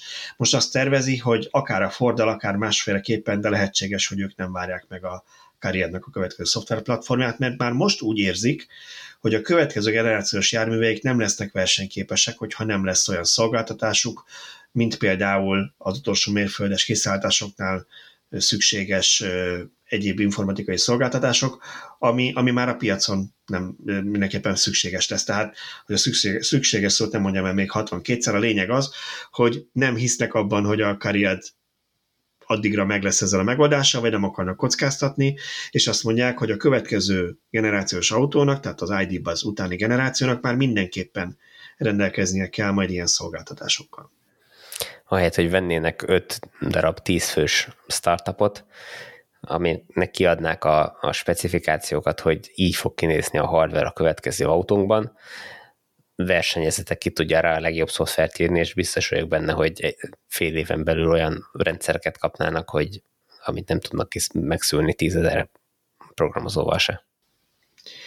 Igen, hát ekkora, ekkora létszámú csapatnál már ennek az egésznek a koordináció szerintem, ami egy rémállam, és ami valószínűleg problémákhoz vezet, hogy ezek az emberek nem tudnak arról, hogy a másik mit csinál, vagy nem, nem tudnak hát ugye például, igen. Mondjuk én nem dolgoztam és sose ekkora szervezetben, de, de el tudom képzelni, hogy ez mekkora feladatot jelenthet. Szóval visszatérve a, a, a haszongép erőzetágra, mi a véleményetek arról, hogy, hogy a Volkswagen most azt mondja, hogy a következő generációs ilyen kisbuszainak kellenek olyan szolgáltatások, mint például azt mondták, azok már alapból az önvezetésre lesznek építve, és egyébként olyan dolgokat is pedzegettek, hogy a zsúfolt városokban kellnek majd olyan megoldások, ami csökkent a zsúfoltságot, tehát nem is biztos, hogy ebben az bizonyos utolsó mérföldes kiszállításban majd ilyen nagyobb ID-baz méretű kis terautók lesznek, lehet, hogy valami kisebb és önvezető, önjáró. Hát ez, ez szerintem ez, ezek, a, ezek a jóslatok, meg, meg ilyen, ilyen bedobott ötletek, ez az a kategória, amit én nem tudok komolyan venni, mert most amíg, amíg a hármas szintű önvezetéset tudják megcsinálni magyarul, hogy 60 km per órás sebességük átvállalják a, a felelősséget a, a, a sofőrtől, addig, addig ne álmodozzunk arról, hogy a következő generáció az már teljesen önvezető lesz. Szerintem legalábbis. Tehát, hogy ez, ez, még, ez még így nagyon messze van. Tehát kár, kár ezen rugózni, hogy az most kitől lesz, meg senki nem tudja, hogy, hogy saját fejlesztés lesz, vagy a Teslától fogják megvenni. De elővettek, tehát nem csak az önvezetés volt, itt elővettek például olyat is, hogy idő alapú autóbérlés, vagy megtett kilométer alapú autóbérlés, tehát hogy valaki nem hagyományosan megveszi, leasingeli mondjuk azt a kisbuszt, hanem kvázi autó megosztóként használva azután fizet, hogy hány kilométert ment vele, és hogy már énekre és felpére készítél ezeket a járműveket.